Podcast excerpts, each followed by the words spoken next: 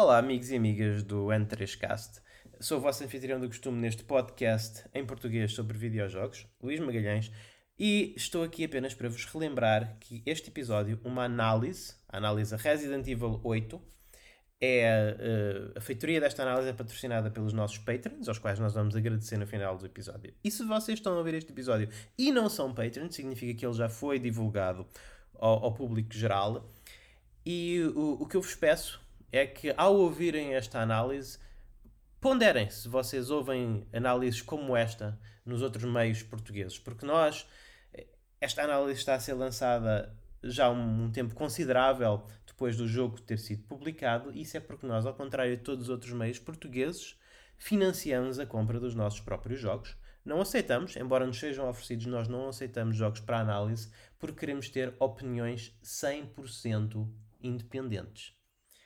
E isso vem com custo, claro, vem com custo pessoal, financeiro, que é, em, em parte, suportado pelos nossos Patreons. Portanto, se vocês acham que esta análise é diferente, se vocês acham que vale a pena haver análises assim, cem por cento independentes e com a qualidade que nós fazemos, eu rogo-vos que considerem tornar-se Patreons. Vão a w w w ponto patreon ponto com barra Ene três Cast e considerem apoiar-nos, mesmo um apoio pequeno faz toda a diferença.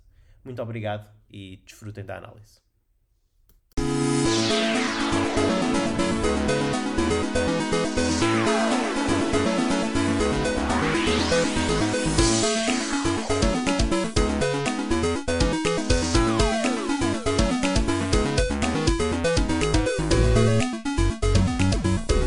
E hoje temos uma análise, a análise de Resident Evil Village, ou qualquer coisa assim. Uh, comigo para discutir o jogo, todos nós acabámos este jogo, e comigo para o discutir está o meu confitrão habitual, Daniel Costa, o Olá, Lycan português. Uh, eu, o Lycan português, sim. Eu sou o Lycan gordo do programa. Uh, já agora, eu não sei se o título é Resident Evil Village ou Resident Evil oito. oito. Eu, eu acho que pode ser oito, porque eles põem o símbolo do oito.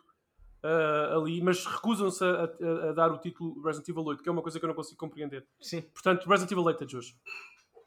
E o triunfitrião e mestre de tudo Resident Evil, Pedro Francisco Magalhães. Olá pessoal, vamos então falar de Village, que faz-me sempre muita confusão não ter um oito associado. Há quem lhe chame só Village, mas enfim, japonesices. Sim. O Pedro é o nosso Master of Unlocking. Exatamente, o nosso Master of Unlocking. Eu sou mais pois a Jill é. Sandwich. Sim, sim. Ok. Uh, eu acho que isso faz, acho, acho que isso faz de mim um, um boulder puncher. Sim. Talvez. Portanto, já, já, já temos todos os títulos oficiais. É o nosso business, business card de Biohazard. Exatamente. Eu sou o esmurra-pedras. É isso. Literalmente, o esmurra-pedras. Muito bem. Uh, eu, eu queria pedir-vos, talvez... Eu, eu não sei muito bem... como conduzir essa análise, porque eu não sou, eu sou dos três, eu sou o menor fã de Resident Evil, uh, e acabei este jogo, mas eu, eu sinto que eu não tenho...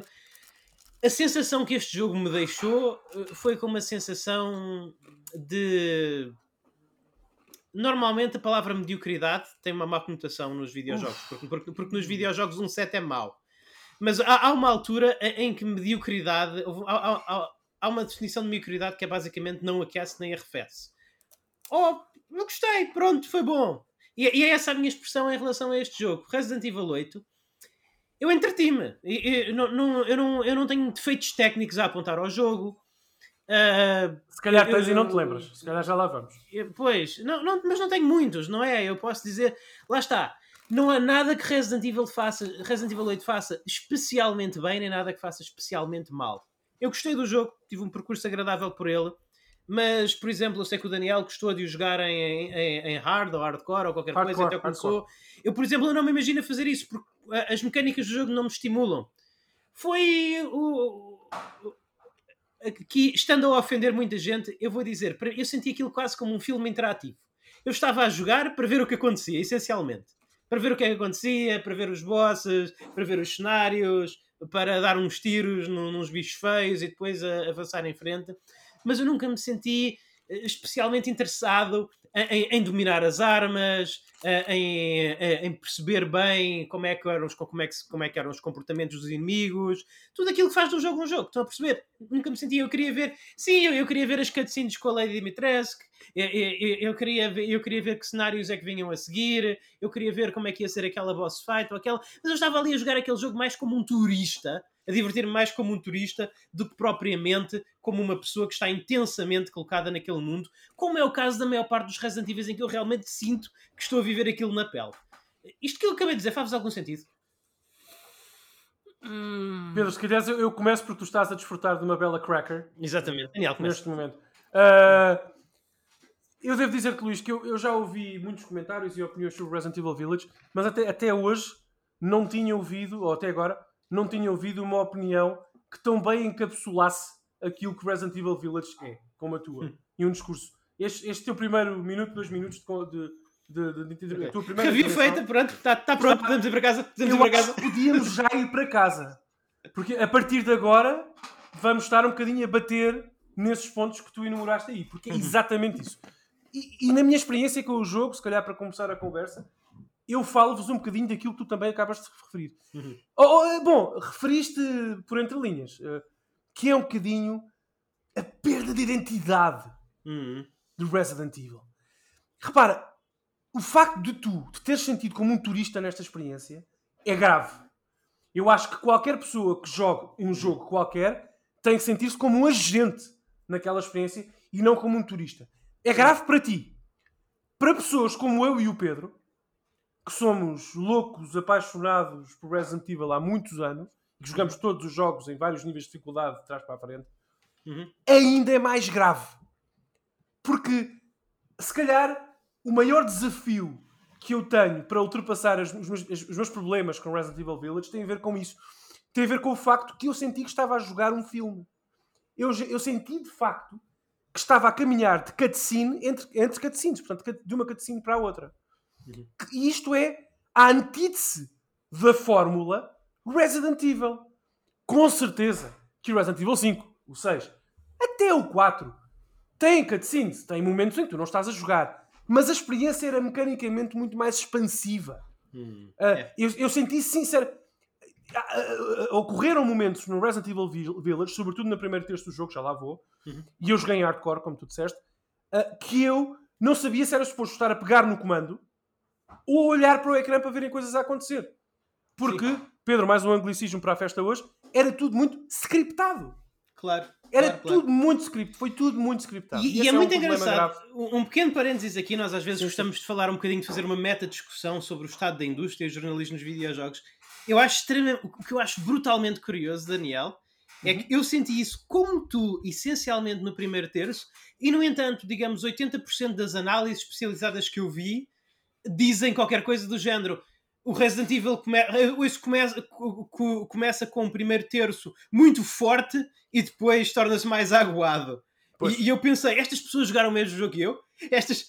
Porque claramente aqui eu acho que nós começamos a estar em minoria, Daniel. Acho Não, que é... o conceito do que é um bom jogo para nós começa a ser um bocadinho diferente do que é um bom jogo para, para o comentador, para, o comentador, uh, uh, para alguma geral. coisa, para alguma coisa servir, servirá o Ene três Cast, Luís. Eu acho que serve também para, para, para isto.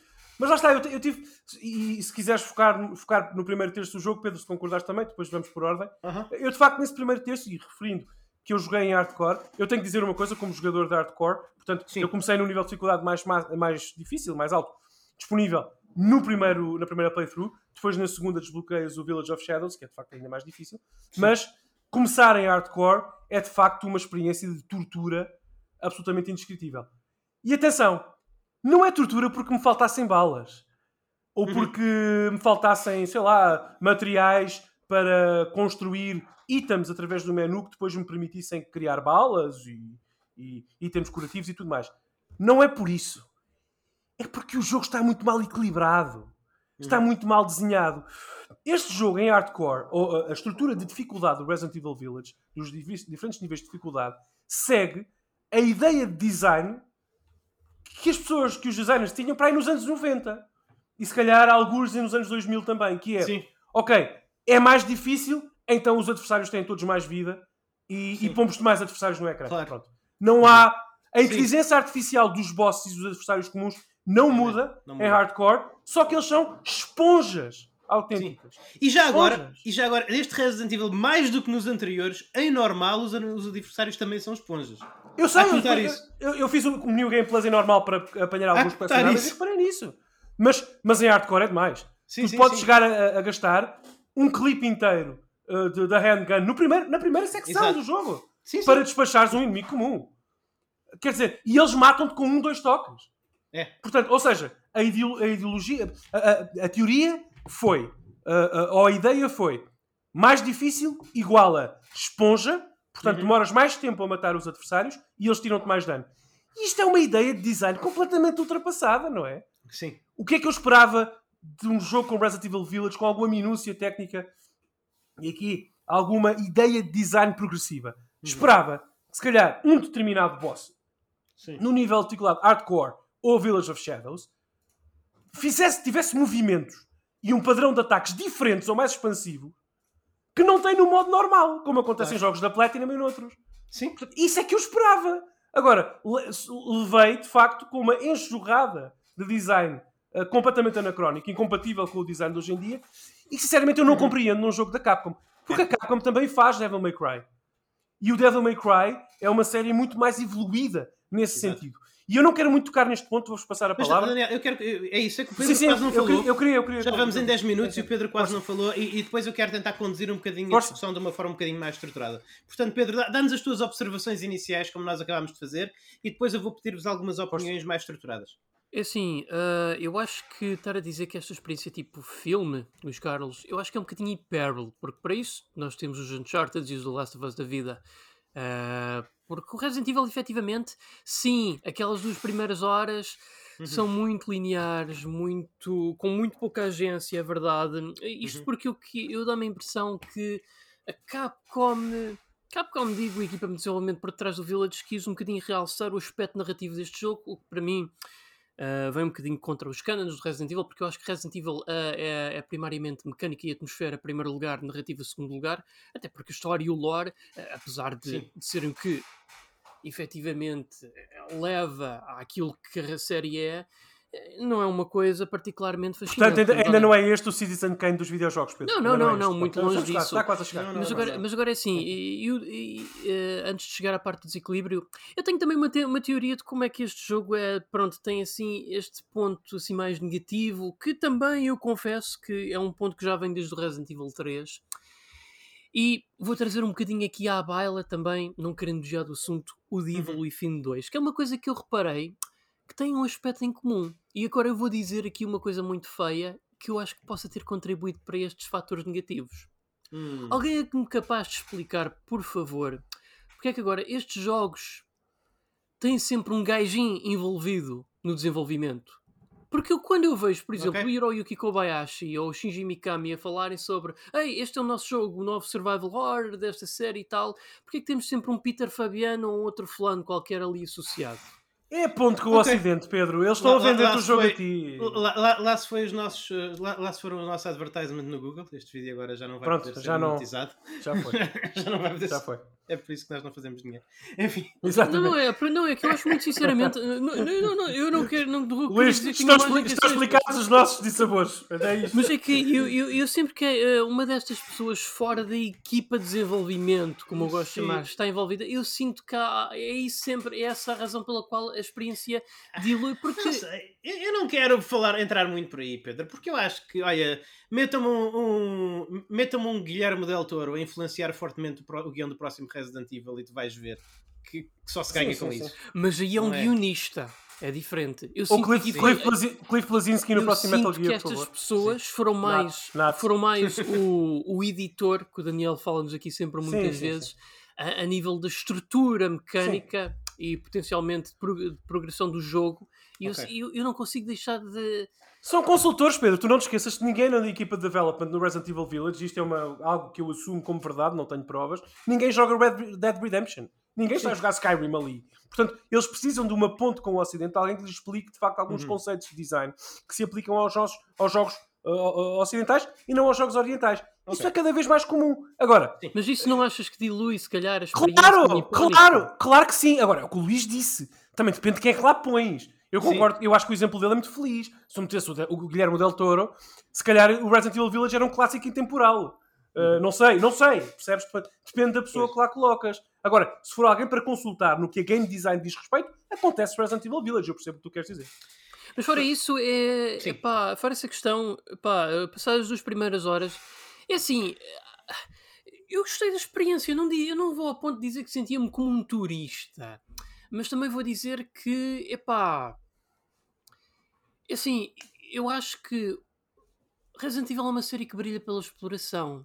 Eu senti que aqui, tipo, dão, dão-vos a exploração na forma da aldeia, da titular aldeia, que até eles sempre publicitaram muito como a sua sim. própria personagem, digamos assim. Este jogo é um que... corredor mascarado. É um sim, corredor mascarado. Pois, exatamente. Porque eles nem sequer... Já vamos falar disso, depois quero falar da estrutura. Mas tuas opiniões iniciais, Pedro. Nem, nem sequer vos deixam ir para as áreas que já visitaram. Por exemplo, quando não, vocês não. derrotam a Lady Dimitrescu, vocês não podem voltar para o castelo. Eu acho que isso é exato. Gravíssimo, porque, por exemplo, há lá itens que eu não, não apanhei propositadamente é, é, logo à primeira, porque então, eu estava pronto. A ser perseguido. Vamos fazer aqui a ponto para falar da estrutura do jogo.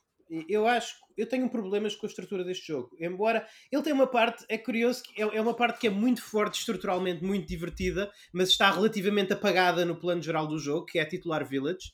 Que realmente é um sítio que tu podes andar por lá, explorar, uh, quase sempre que lá voltas, voltas lá entre cada secção do jogo e há quase sempre coisas novas, também há quase sempre caminhos bloqueados, tens de arranjar maneira de ir para outra direção. Isso é interessante e, e eu gosto e acho que o jogo brilha mais aí em termos estruturais. Mas, no seu geral, oitenta por cento do jogo, digamos, este jogo é, é literalmente um, um parque de diversões. É. E aqui está o Castelo Assombrado. Concordo, e, e agora, meninos e meninas, vamos descer até às catacumbas do Castelo Assombrado. E vemos aqui à direita o, o, o, os, tipos, os tipos que foram, foram, foram experimentos da Lady Dimitrescu e que agora são aventesmas a tentar matar. E agora vamos subir e vamos até à Torre da Vampira, onde vamos ver a Vampira. E agora que derrotámos a Vampira, vamos para baixo, para a Casa da Ópera, onde vamos estar a fugir à própria Lady Dimitrescu. Que a pessoa, venham, avancem, avancem, avancem. Vamos é exatamente a isto. E cada nível é assim. É, é, cada nível é assim. É, é um roller coaster ride. É, isto é o, o Pokémon Snap com tiros. É, e o Hub World do que o Pedro falava, sim. Portanto, aquela, aquela, aquele ponto sim. central no mapa, na vila, lá está, uh, onde, a partir do qual nós podemos aceder aos, aos, às quatro zonas diferentes do jogo. Sim. Uh, é, Pedro, isso é o equivalente às portas de loading do Metroid Prime. Isso é para te enganar. Sim. Isso é para criar uma ideia... que o jogo é mais carnudo e longo do que é verdadeiramente. Porque é um jogo curto sim. e é um jogo com pouca, com relativamente pouco conteúdo. Porque sim, é um sim. jogo com um mundo, portanto com uma hub central, onde uhum. tu podes comprar as tuas armas e uh, fazer upgrades e tal, não sei o que, no Duke, já falamos sobre o Duke. Uh, e depois aceder a um dos quatro, aos quatro, lá está, uh, mundos, como se fosse Mega Man, quase, para derrotar o boss, voltar à base e terminar o jogo. Isto é um, mega, isto é um jogo Mega Manesco. Isto é muito... Isto não, isto não tem... Isto, repara, agora, isso não, é, isso não, não, traz, não traz apenas coisas más à estrutura do jogo. Eu acho, eu acho que o, o jogo fez... O jogo é interessante como a Capcom tornou uhum. esse, a vila numa personagem. Sim. Eu não, acho sim. que a, a vila tem um, um, um... A aldeia, vamos chamar-lhe uma aldeia, tem um caráter, uh, tem uma personalidade sombria, agreste... Uh, eu senti-me sempre desconfortável, mesmo depois de limpar toda a área, todos os lycans e inimigos sim, que lá, lá estavam, eu senti-me sempre desconfortável ali por, por, por ver cabeças de cabra decepadas no chão com sangue, claro. uh, por não ver ninguém nas casas, por saber o que está a acontecer também na história do jogo, a não música, uh, a boa gestão dos silêncios enquanto navegas por lá, uh, portanto o ambiente é extraordinário. Agora, mecanicamente aquilo não é nada. Isto não, não. Mecanicamente, uh, os designers do Resident Evil Village não têm nada a dizer. Nada a dizer. Uh, não, não, não traz nada de novo. Nem sequer ao franchise. Nem sequer ao I P. Okay. Então, uh, Pedro, uh, fala-nos um bocadinho acerca da estrutura e depois vamos pular para a mecânica, porque eu quero fazer uma, uma, uma ligaçãozinha entre, entre a mecânica e a estrutura. Mas, pois, que elas, elas estão completamente relacionadas. Mas, pronto, sim, sim. Estruturalmente, pronto, temos o titular aldeia que quando chegamos serve como um pequeno hub world que podemos assim sim. explorar para descobrir sim, sim. alguns mantimentos, desde objetos de cura, munições, dinheiro. Mas também não ah, é muita coisa, não é, Pedro? Desculpa. Não, não, não. não, não. É pequenino, não, não. Não, não. é, aliás... Eu, eu é... acho que é justo dizer que este, talvez a par com o sete, seja o Resident Evil mais linear de sempre. Sim. Sim. Sim. Sim. Uhum. Sim. Sim. Podes dizer que sim. Sim, é um jogo de Mega Man. É. Isto não, não tem... O que é que Diz... tu achaste, Pedro? Concordas mais ou menos connosco a essa situação do... Sim, epá... Assim, não é tão linear como o três, obviamente, ou o cinco, mas... Não sei, olha que não sei. Não, olha que não concordo com isso. Acho que no três e no cinco tu muitas vezes podias voltar atrás, podias explorar uh, os cenários até belo prazer. Não, não, o três não. O três remake, remake é mais linear que este. Sim, ah, tá bem. O três original não. Na minha opinião. Exatamente. Era Sim, era isso que eu falar. falava. É importante realçar isso. Remake do três. Remake do três. Não, não o, três o, remake é mais, o, remake, o remake é mais vertical. É mais... Sim. Ah, okay, sim, sim. Sim, só que lá está. Agora, então... Mas aí faz sentido, porque é um jogo com um, um, um corpo mecânico extremamente desenvolvido. Exatamente. Eu, eu senti Exatamente. que, que este, este Resident Evil mecanicamente é muito básico. Para, para começar, eu não, perce- eu não sei muito bem o que é que eles fizeram com a, a, acelera- a aceleração e a velocidade da mira. Há ali qualquer coisa que parece que as armas são artificialmente difíceis de disparar. Totalmente. Depois, falta um bocado de, de caráter de cada arma. E a tua própria personagem tem uma mobilidade, tem uma mobilidade muito, muito avessa. Contrastemos isso com o outro Resident Evil super linear dos últimos anos, o Resident Evil três, em, em que con- controlar a Jill comparado com o Ethan é, é, é um sonho. Cada arma tem o seu crivo, tem a sua personalidade, é, é, é, as mecânicas de apontar e de disparo são das melhores alguma vez feitas no Resident Evil. Funciona tudo na beleza. Sim, o... O design vertical e linear funciona no Resident Evil três porque as mecânicas são super afinadas para o, para o, para o combate do jogo ser a estrela. Aqui o combate do jogo eu diria que é meramente passável. Funciona. Sim, eu consigo apontar para, para, para bichos e matá-los com algum nível de eficiência. Mas, tanto que eu, eu basicamente, eu não estava, ao contrário, num bom jogo, eu, eu estou sempre a pensar qual é que é a arma mais apropriada para a situação que me vou defrontar. Aqui eu estou sempre a pensar, bem, quantas munições de caçador é que eu tenho? Tenho poucas, é melhor, é melhor, é melhor mudar para a handgun. Tenho poucas, é melhor mudar para a outra arma a seguir. Eu tenho um ranking de armas, estou sempre a usar a melhor e só vou passando para as outras quando a munição começa a escassear. Portanto, eu acho que mecanicamente este é, é muito pobre. Até, e aqui digo, até mais pobre que no sete. No sete, os, os, as mecânicas de apontar e disparar e o próprio arsenal tinham um cunho mais pessoal e mais diferenciado do que aqui. É, o que, o que é que acontece? Nós já criticámos... Já agora, Luís, deixa-me só dizer-te, finalmente uma análise em que estamos de acordo em tudo, ou praticamente tudo. Isto é um momento uhum. fantástico para mim. Uh, deixa-me só dizer-te. Uh, o que é que nós... Nós já falámos sobre isto uh, em, em outros jogos. Quando um jogo... E, e o sete faz isto melhor que o oito. Quando um jogo decide, uma série, decide Sim. mudar radicalmente a identidade, até gráfica, de estilo, de perspectiva, neste caso, da terceira para a primeira pessoa... Tu tens que garantir que as mecânicas que incorporas na experiência, até e sobretudo as mecânicas de disparo, porque bolas, noventa e nove, a não ser que queiras usar sempre a faca, noventa e nove vírgula nove por cento das vezes em que estás uh, uh, numa situação de combate com um adversário Sim. no Resident Evil Village, estás a disparar. Sim. Portanto, tu tens que garantir, tens que garantir que as tuas mecânicas de disparo, que acontece uma de duas coisas às tuas mecânicas de disparo.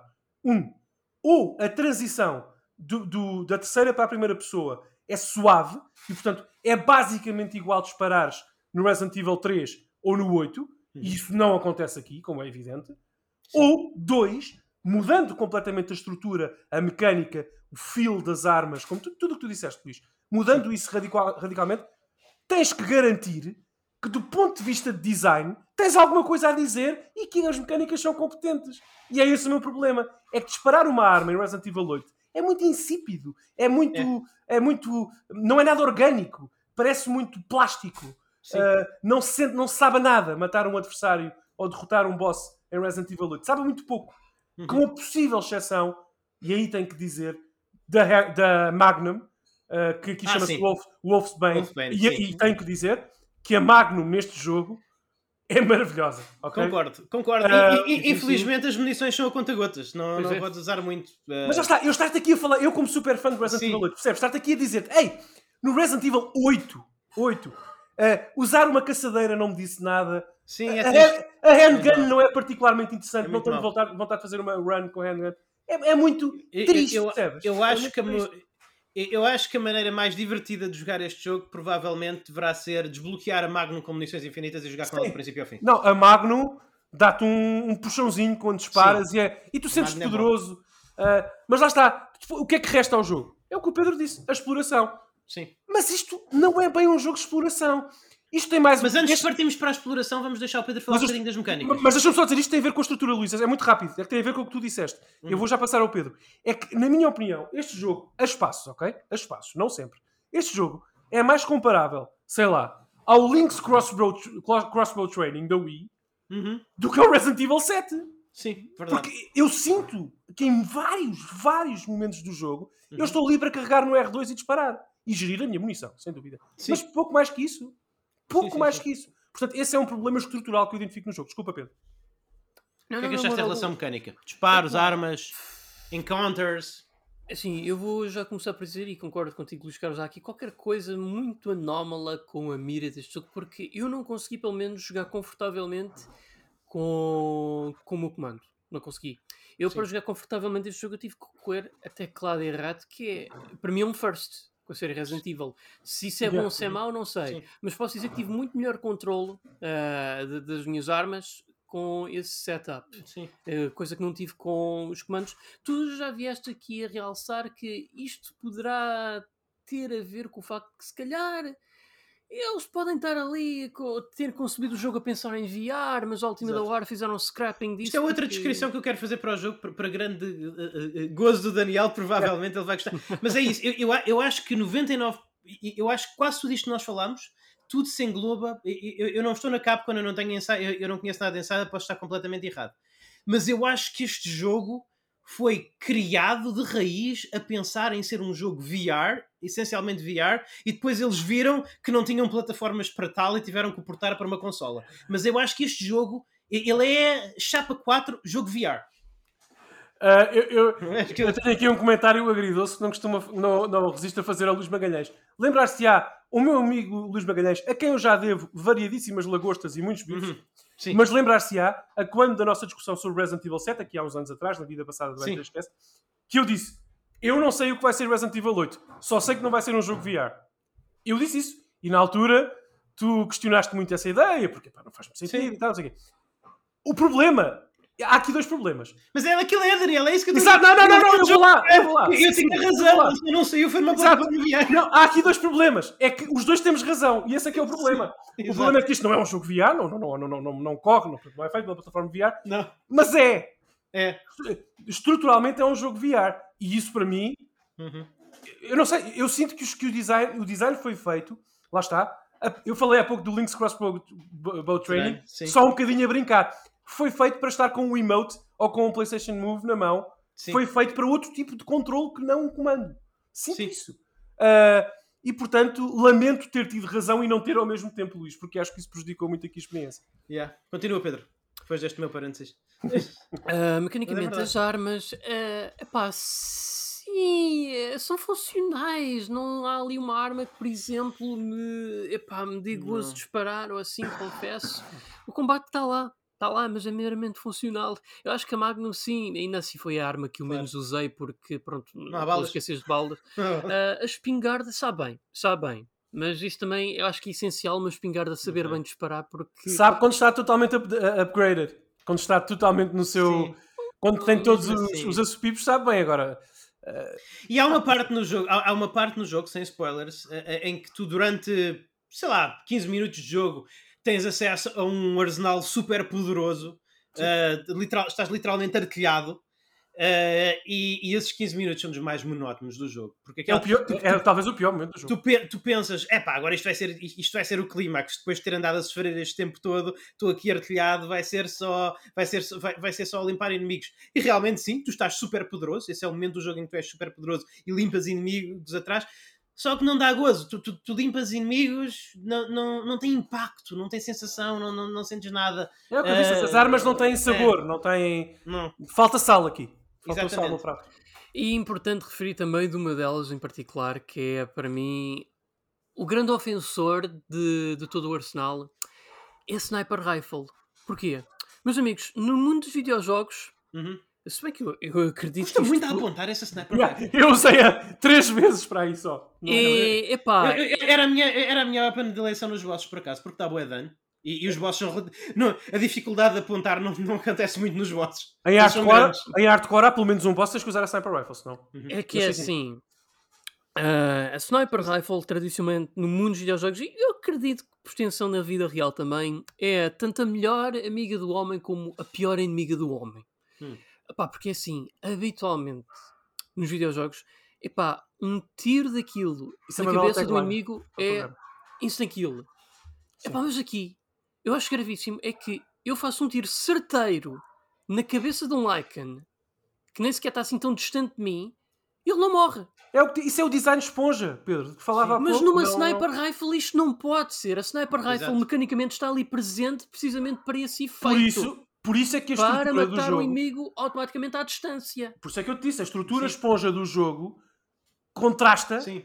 com aquilo que tu esperas num Resident Evil. É exatamente esse o problema. Claro. Portanto, é até, no problema. quatro, até no quatro era tudo... Yeah, yeah. Era yeah, Às claro. vezes até nem que tinha que acertar a cabeça para matar é automaticamente. Yeah. Voltando por menos à estrutura, o que, é que, o que é que vocês acharam, não só da estrutura... Pronto, nós falámos da estrutura vertical do jogo e como funciona tipo um, paz, um parque de diversões, mas também na, na estrutura... temática até em termos de géneros e subgéneros do jogo. Nós temos, nós temos basicamente, nós temos uma primeira área, que é a área, eu diria que é a área mais, mais cinematográfica, que é, é basicamente um é, é basicamente um, um, um jogo de survival horror de, de perseguição. Depois temos a segunda área, que é basicamente um survival horror de, de atmosfera, como aqueles, Outlast. como aqueles que Outlast, como aos anos. P T. Uh, temos um a terceira, sim, um P T. Temos a terceira, temos a terceira área que é, é, é a área de puzzles, basicamente é, é a área de puzzles. Temos a quarta área que é a área Wolfenstein, que é, que é, que é a área Wolfenstein ou Resident Evil quatro, que, é, que tem um, um foco muito grande na ação. Oh. E depois temos a e, e depois temos finalmente a quinta área uh, antes de chegarmos ao endgame, que é a área que eu arrisco dizer é mais Resident Evil tradicional. Deixem-me só dizer, nós não vamos fazer muitos spoilers nesta análise, não. mas para os nossos ouvintes é importante, temos de dizer isto. Sim. Isto, isto, isto temos de dizer. Vocês cada... não, sentiram, não sentiram, em primeiro lugar, não, não sentiram que tinham aqui tipo quase cinco subjogos dentro de um? Sim. E o que é que acharam em relação a isso? Porque eu não achei necessariamente, não. Eu achei interessante, não sei se eu... Claramente não gostei de todas igualmente. Eu acho que, as áreas, eu acho que a área um, o castelo, e a área cinco, a fábrica, são de longe as mais aprazíveis. Uh, Achei engraçadito a área dois, que é a área tipo Outlast, e depois as outras achei muito fraquinhas, muito desequilibradas, um bocadinho mal feitas. Portanto, não, não tenho o mesmo nível de apreciação por todas, mas eu, eu gostei da ideia da Capcom de, ok, se vamos fazer isto uma experiência linear, uma experiência Mega Man, como o Daniel diz, ao menos vamos ter, fazer cada, cada, cada nível tematicamente quase um subgénero do survival horror diferente. Eu gostei dessa ideia, acho que não foi executada da melhor maneira possível. O que é que tu achas, Daniel? Eu, eu, eu respondo já, mas eu tenho que aqui guiar os nossos ouvintes porque pode ser confuso para as pessoas. Deixa-me okay. só dizer, sem fazer grandes spoilers narrativos, tenho que dizer que estas quatro áreas, e nós vamos falar sobre isto, pessoal, temos que falar, para fazer a cinco. Análise, senão não dá. São cinco. Quatro principais.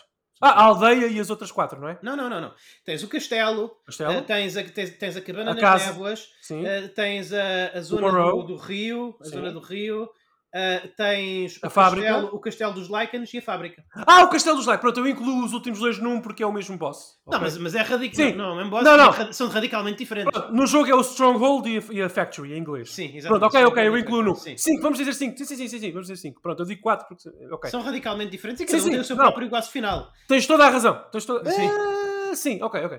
É mais um sub-boss, mas ok. Sim. Uh, tudo bem. É um sub-boss em termos de história, mas em termos mecânicos é um boss. Pronto, assumindo. Exatamente, mas a nível de. Simplesmente do... é um boss que não tem protagonismo na história. Pronto, se os nossos ouvintes me permitirem, a nível da história, juntar estes dois últimos num, porque só tem um boss final, são quatro áreas principais uh, e cada uma delas é comandada por aquilo que o jogo chama Lords. Um deles Sim. é, por exemplo, a Lady Dimitrescu, que toda a gente conhece. Um, e pronto, basicamente é isso. E, e o objetivo, sem mais spoilers, é derrotar cada um dos Lords, dos quatro Sim. Lords, para avançarmos a história e chegarmos ao boss final. Pronto, basicamente é isto. Uh, e nós vamos ter que falar em nomes de Lords e tudo mais, porque eles estão... Temos que falar deles, pelo menos, sem, sem tá, explicar... Vamos, nós falámos da mecânica, estamos a sim, falar sim, da estrutura sim. e depois... Só estou a explicar, a, é só para os ouvintes, só para os ouvintes. Só para, talvez até os visuais. Só para avisar os ouvintes que pelo menos os nomes dos bosses temos que falar, porque eu não consigo sinceramente falar disto sem falar de nomes. Pronto, uh, sobre a tua questão... Sim, eu, eu gostei. Eu acho que foi uma boa ideia da Capcom, uhum. sinceramente. Acho que Sim. foi uma boa ideia. Foi uma forma de... Porque a Capcom quer... Há muito tempo que a Capcom quer emular a atmosfera, e o sucesso, mas a atmosfera do Resident Evil quatro. Uhum. E Resident Evil Village é isso. É uma emulação Sim. da nova geração daquilo que Resident Evil quatro foi em dois mil e quinze. Uhum. Só que não. Ok? Porque Sim. Resident Evil quatro, embora tu também acedas a, a, a zonas bastante diferentes até tematicamente, há uma zona mais militar, há uma zona de um castelo, há uma zona da aldeia, aqui Sim. é mais vincada a diferença. Até porque, e eu isso gostei, hum. mecanicamente, a forma como tu jogas cada uma das quatro zonas principais... É muito Sim. diferente. Como o Luís diz, mas eu vou dizer quatro, das quatro zonas principais, é muito diferente. Eu digo sim, eu digo sim. Isso é muito bom. Eu digo sim, simplesmente porque uh, acho que há, bem, um grande, a, a, acho que a, a Stronghold mecanicamente e tematicamente sim. não tem nada a ver com a fábrica. É só, só porque é o mesmo, separadas. É só porque vais ter ao, ao quarto boss, ao último boss, percebes? Sim, sim, sim. Pronto, é só por, por isso. isso. Lá está. Mas, mas dizes bem, dizes bem. Sim, dizes bem. Mas, portanto, basicamente... É, é como agora. Se tivesse cinco zonas, mas uma delas não tem boss. Só tem um mini-boss em vez de ter um boss a sério. Pronto. Agora, é assim. Falemos, se me permitires, Luís, e seguindo aqui a estrutura natural e orgânica do jogo, falando do primeiro. Sim. Uh, do, do castelo, toda a gente conhece, está no trailer. Sim, sim, sim. Da Lady Dimitrescu. É a experiência mais pura do Resident Evil que o jogo tem. É, sim, senhor. Não achas não. que a fábrica é mais pura? Nem pensar. É nem penses nisso. Vou, depois já falamos se quiseres, mas não, não. Uh, Bem, mas um não a bold. Eu achei a não. fábrica m- muito menos on rails do que o castelo. O castelo é sete piece atrás de sete piece. É, é, é isso que eu... Uh, depois já falamos da fábrica, sobre o castelo. Sim, é isso que eu senti um bocadinho, porque eu senti que, mais uma vez, Pedro, aquilo que estávamos a, dizer, a conversar há pouco, que eu navegava de cutscene em cutscene, uhum. os puzzles são triviais, são triviais aqueles puzzles, uhum. pá, tu tens que ser um tipo... Pá, tu tens que, sei lá, votar no Chega ou assim para não conseguires fazer aqueles Credo. puzzles. Tens que ser, tens de estar desse nível. Lá estás a tu alienar os ouvintes do Chega, por favor, Daniel. Ah, claro, por favor, venham, queremos-vos aqui, política aqui no podcast. Junto de nós. Uh, mas percebes o que eu quero dizer? Portanto, tu tens que, é, é quase impossível não conseguir concluir aqueles puzzles. Tudo é muito guiado. Senti, eu senti aquele castelo como se fosse o... Res, uh, Pedro, ajuda-me aqui, não sei se faz sentido para ti. Sim. Como se fosse a mansão Spencer com, com rodinhas sim, na bicicleta. Sim. Percebes? Sim. Imagina que a mansão Spencer é a bicicleta a e a Castelo de Dimitrescu são as rodinhas. É Sim. muito, é muito uh, handhold, e desculpem o anglicismo mais uma vez, muito ajudam-te demais e não há grande... Por exemplo, não. a Lady Dimitrescu. E é pequenino. Ela, ela persegue-te no castelo. Ela de facto persegue, persegue-te. Mas a, aquela, exatamente, ela é tão pequeno, aquela parte é tão relativamente curta, enfim, Sim. que tu nunca chegas... Ela nem, nem, não te chega a preocupar porque tu sais dali muito rapidamente. Exato. Portanto, eu não, eu não me senti perseguido por ela. Mas, e até digo mais, quando ela me perseguia, era fácil evitá-la. Contrasta não, com não. o Nemesis, contra, contrasta com o Nemesis no remake do Resident Evil três, aquelas partes em que o Nemesis te persegue, em, em que tu até a uma altura em que, meu Deus, durante uma, durante uma set piece ele persegue para dentro de uma sala, de, de uma save room, sim, que, sim, supostamente é, é, é, que supostamente não se pode, supostamente não, não poderia, é tipo, ah, o que é que eu faço? É tipo... E a Lady Dimitrescu, tu reparas que ela tem aquela mão dela com aquelas garras gigantes que, de facto, pode matar. Tu vês que ela vai atacar, vais para o outro lado. Pronto, é isso. E corres. Tu consegues, tu consegues literalmente fugir então, à Lady Dimitrescu durante meia hora em redor de um sofá. É que eu, sobre, eu sobre, só para terminar, Pedro, que um quero ouvir sobre a Lady Dimitrescu, eu sinto muitas coisas. Algumas, a maior parte delas não posso falar aqui porque claro. não é para o público deste programa. Agora, medo, não. Não. E é isso que me percebes, Pedro, do castelo. É isso que eu tiro. Bom design, pá, até a atmosfera extraordinária. Sim. Gostei de estar lá naquele ambiente, mas não gostei propriamente de jogar. Não, não, não, é mais uma vez uma experiência insípida, não estás? Claro. Não, diz-me, Pedro, o que é que tu achaste? Ah, e, e acerca também da, dos, dos, da temática, dos, da temática diferente, da diferença temática entre os cinco, entre os cinco lugares principais. Ora bem, então é o seguinte, uh, eu achei que isso foi muito interessante, mas lá está, uh, em termos de pacing é um bocadinho... Uh... Porque, principalmente a segunda e terceira área, porque acabam por ser as mais paradas, digamos, diga-se de passagem, do jogo. Uhum. Portanto, uh, eu acho que devia ter sido tipo uma área mais ativa, outra mais parada, outra mais ativa, outra mais parada, ou então, pronto, alternando, digamos assim, porque é assim. Uh, o castelo foi das áreas que eu gostei mais, sim. É a experiência mais uh, destilada à Resident Evil que pode haver. E eu também, atrevo-me a dizer que foi... Hum? Eu não percebo porque é que vocês dizem isso em relação ao, ao, ao, ao, à fábrica. Eu acho que o castelo era super lindo. Não, não, não, não, não, não, não. O, ele não estava a falar da fábrica. Não, mas eu estou a dizer... Não, mas eu não percebo. Para, para mim o castelo é super linear de uma maneira que Resident Evil nunca foi. Super cheio de set pieces de uma maneira que Resident Evil nunca foi. E, e na fábrica eu senti-me mais a explorar, num sentido tradicional de Resident Evil. Mas não, sen- não sentiste as vibes do Resident Evil tradicionais naquele ambiente mais gótico? E o mais... pacing ser mais devagaroso, sim, sim. Mas resguardado. Exatamente. E os itens que tens que apanhar para desbloquear aquela porta, que depois desbloqueia a outra e apanhar aquilo lá okay, em cima. Ok, uh, é estou a perceber, estou a perceber. Visualmente, vi- visualmente, mas tematicamente, tematicamente mais... Estruturalmente eu acho que a fábrica tem, é mais, é, tem aquele design mais labiríntico de Resident Evil. E tem aquele pacing mais de Resident Evil e tem algumas áreas secretas até. Achei que sim, visualmente eu percebo o que vocês dizem. O castelo é mais, o castelo é mais tipo uma mansão Spencer. E tens a Lady Dimitrescu, que é o mister X ou o Nemesis deste jogo. Aliás, Pedro, curiosamente, sim. Gostava de ouvir-te sobre isto, porque eu tenho aqui isto apontado nas minhas notas para te uhum. perguntar a tua opinião. Uhum. A Lady Dimitrescu é, um, é, é uma, ainda assim, é melhor perseguidora que o Nemesis no três, por questões estruturais. Porque sim, o Nemesis sim. no três é um, está muito agarrado à narrativa e ele apenas te persegue em alturas muito específicas que tu consegues prever no jogo. Uhum. E a Lady Dimitrescu aqui no, no castelo, ela de facto pode aparecer, dá a ideia, dá a ideia que pode aparecer em qualquer lado. Uh, mas eu não a achei muito ameaçadora. Gostava que falasses um bocadinho mais especificamente sobre isso, se conseguires. Pois, quer dizer... Ah... É que eu joguei em hardcore e ela nunca me matou, percebes? É muito fácil. Não, a mim também não. A mim também não, mas, uh, mas é assim... Uh, eu acho que temos já a tirar este elefante aqui do quarto, uh, que é a Lady Dimitrescu, que foi a personagem que recebeu muito, mais publicidade antes do lançamento do jogo. Sim. Porque, bem, uh, sejamos francos, ela tem uma figura bastante... Vamos à frente, Pedro. Avançamos. Não, não, não, não. Até não vou pôr-me aqui com conversa. Não, não, é mesmo verdade. É, uma, é... intimidante. Intimidante. Sim. Mas se calhar não pelos melhores motivos. Eu acho que qualquer uh... pessoa com três metros intimida, Pedro. Claro. Pronto, mas uh, não é por nada que na internet houvessem muitas piadas que ninguém quisesse fugir dela e tal. Uh, e até ouviu-se conversas da Capcom que originalmente o conceito deles era de umas cem bruxas nuas ou lá o que era, porque eu de facto a jogar este Tell jogo me more. A jogar este Venham jogo todo, eu nem consigo imaginar, eu nem sequer consigo imaginar como é que esse conceito existiu em primeiro lugar, mas eu posso dizer uma coisa: não consegues não consegues imaginar que esse conceito não. saia da cabeça de um game developer japonês, ok? Claro. Não, eu não consigo imaginar como é que ele tivesse sido mas, mas vamos aplicado vá, vá, vamos sim, sim, sim, sim. Desculpa. V- v- pronto, vamos é, diz Pedro, pronto. Esta mulher, meus amigos, é o Vaz do Far, é o Vaz do Far Cry três. Muita, posição, muita exposição, publicidade, mas efetivamente não é o vilão, a vilã principal da trama. É só ali uma vilã, pronto, está ali, tem o seu sim. momento de glória e pronto. E efetivamente é eficiente porque ela persegue-nos, uhum. mas, epá... É, há aqui um problema, há aqui um problema muito grande e isto também é, uma das, é um dos maiores exploits, digamos, do jogo contra uma carrada de combates, é que os inimigos têm uma área de influência em que eles nos podem alcançar e se nós formos para além dessa área de influência deles, nós basicamente podemos partir o jogo aos pedaços, tipo, podemos metermos... Como assim? Podes explicar isso um bocadinho mais a seja, pouco? Por exemplo, Daniel, uh, eu tenho este quarto com inimigos. Hum. Antes desse Sim. quarto vem um corredor. Eles hum. podem perseguir até ao corredor, mas a área que antecede esse corredor, eles não vêm atrás de mim. Uhum. Eles ah, vão sim, e... completamente. É, é a tática das portas do diabo. Isso acontece desde o diabo. Completamente, lá está. Isso é, mas isso é uma coisa que já o Pedro sabe isto e o Luís também.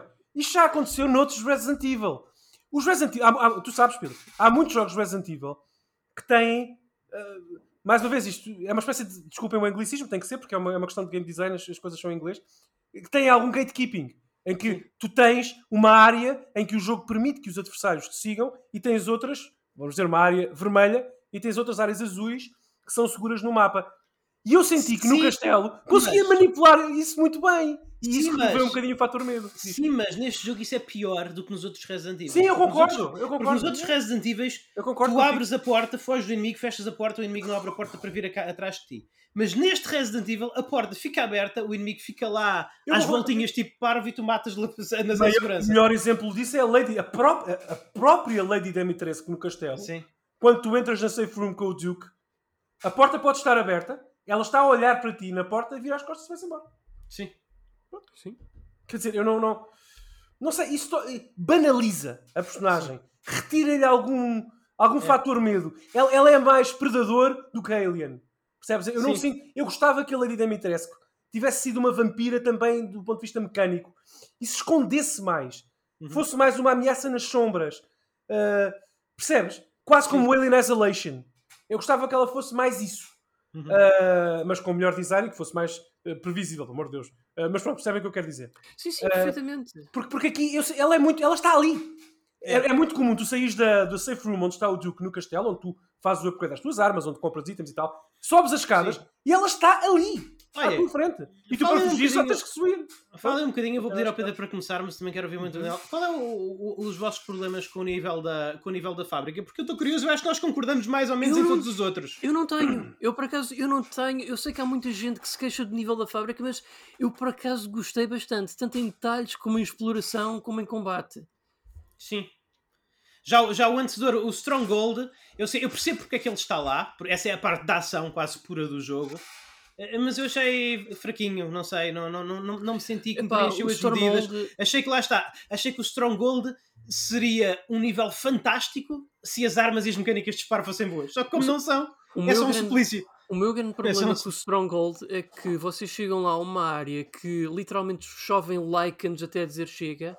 Sim. E tendo em conta que este é um jogo em que temos que ser capazes de... A própria personagem comenta, o Ethan diz isto é ridículo. Estes gajos não acabam. Não, é, o problema é que não há qualquer tipo de feedback que nos diga quando é que isto acaba. O que exatamente, é, é grave, é verdade, tendo em conta a, a, a poupança de mantimentos. Eu até, aliás, claro. eu parto é verdade, do pressuposto que tive de chegar ao topo, mesmo sendo Sim. perseguido, para matar um Lycan que estava armadurado. Sim.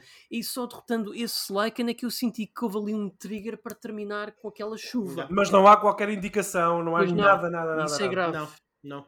Mas já agora no Evil Within primeiro não, não assisto lançar esta farpa ao Daniel. No primeiro Evil Within isso também acontece. Sim, sim, tudo bem. Eu, por exemplo, no, no Stronghold, uh, já agora para os nossos ouvintes que não jogaram o jogo, o Stronghold é uma área, como o Luís diz, sim. que é basicamente o Horde Mode do Gears of War. Sim. É o Gears of War. Tu tens dezenas, eu ia dizer centenas, se estiveres lá muito tempo, se calhar centenas, mas muitas dezenas de lobisomens, de lycans, que vêm contra ti e tu tens de disparar até um, um, um determinado número deles morrer, que é muito aleatório, uh, para poderes avançar e chegar ao boss dessa zona. É, uma, é, uma, é o Link's Crossbow Training com lobisomens. É. Mas, aqui, jogando em hardcore, eu notei uma coisa que gostei muito no jogo, até porque as pessoas que jogam em hardcore como eu, têm que fazer mais aceder ao menu, ao menu de crafting, chama-se crafting no jogo, não é? Uh, aceder ao menu de crafting e fazer, de facto, misturas entre os, entre os ingredientes e, e, bom, e conseguir criar mais balas, gerir melhor as balas, tomar decisões entre criar balas, fazer craft, criar balas claro. de, de shotgun, ou, por exemplo, criar um item curativo. Uh, e há uma coisa curiosa. Por exemplo, tu, há um ingrediente, não me lembro qual é, mas há um ingrediente que Sim. tu apanhas no decorrer do jogo, mas, Sim. quando matas inimigos e nos, nos sítios do jogo, que é comum para construir um item curativo e Sim. balas da caçadeira. Portanto, Exato. tens que fazer a tua escolha. Fazes um ou fazes outro. E eu achei isso brilhante do ponto de vista de design, porque quando estás num aperto, e vais estar em alguns, eu estive em alguns, uhum. em modo hardcore, estás sempre. Nessa Sim. parte do Stronghold, tu tens de tomar mi- muitas micro-decisões a toda a altura para te safares, não morres mesmo. Uh, e eu, eu apreciei muito essa parte estratégica do jogo. Mas, Posso tu, fazer outro parênteses? Mas, mas deixa-me só dizer isto, Luís, só Sim. para terminar, porque isto a opinião eu, eu termino-a. Porque Sim. tenho que dizer isto. Portanto, essa é uma parte positiva e é divertido. Ok.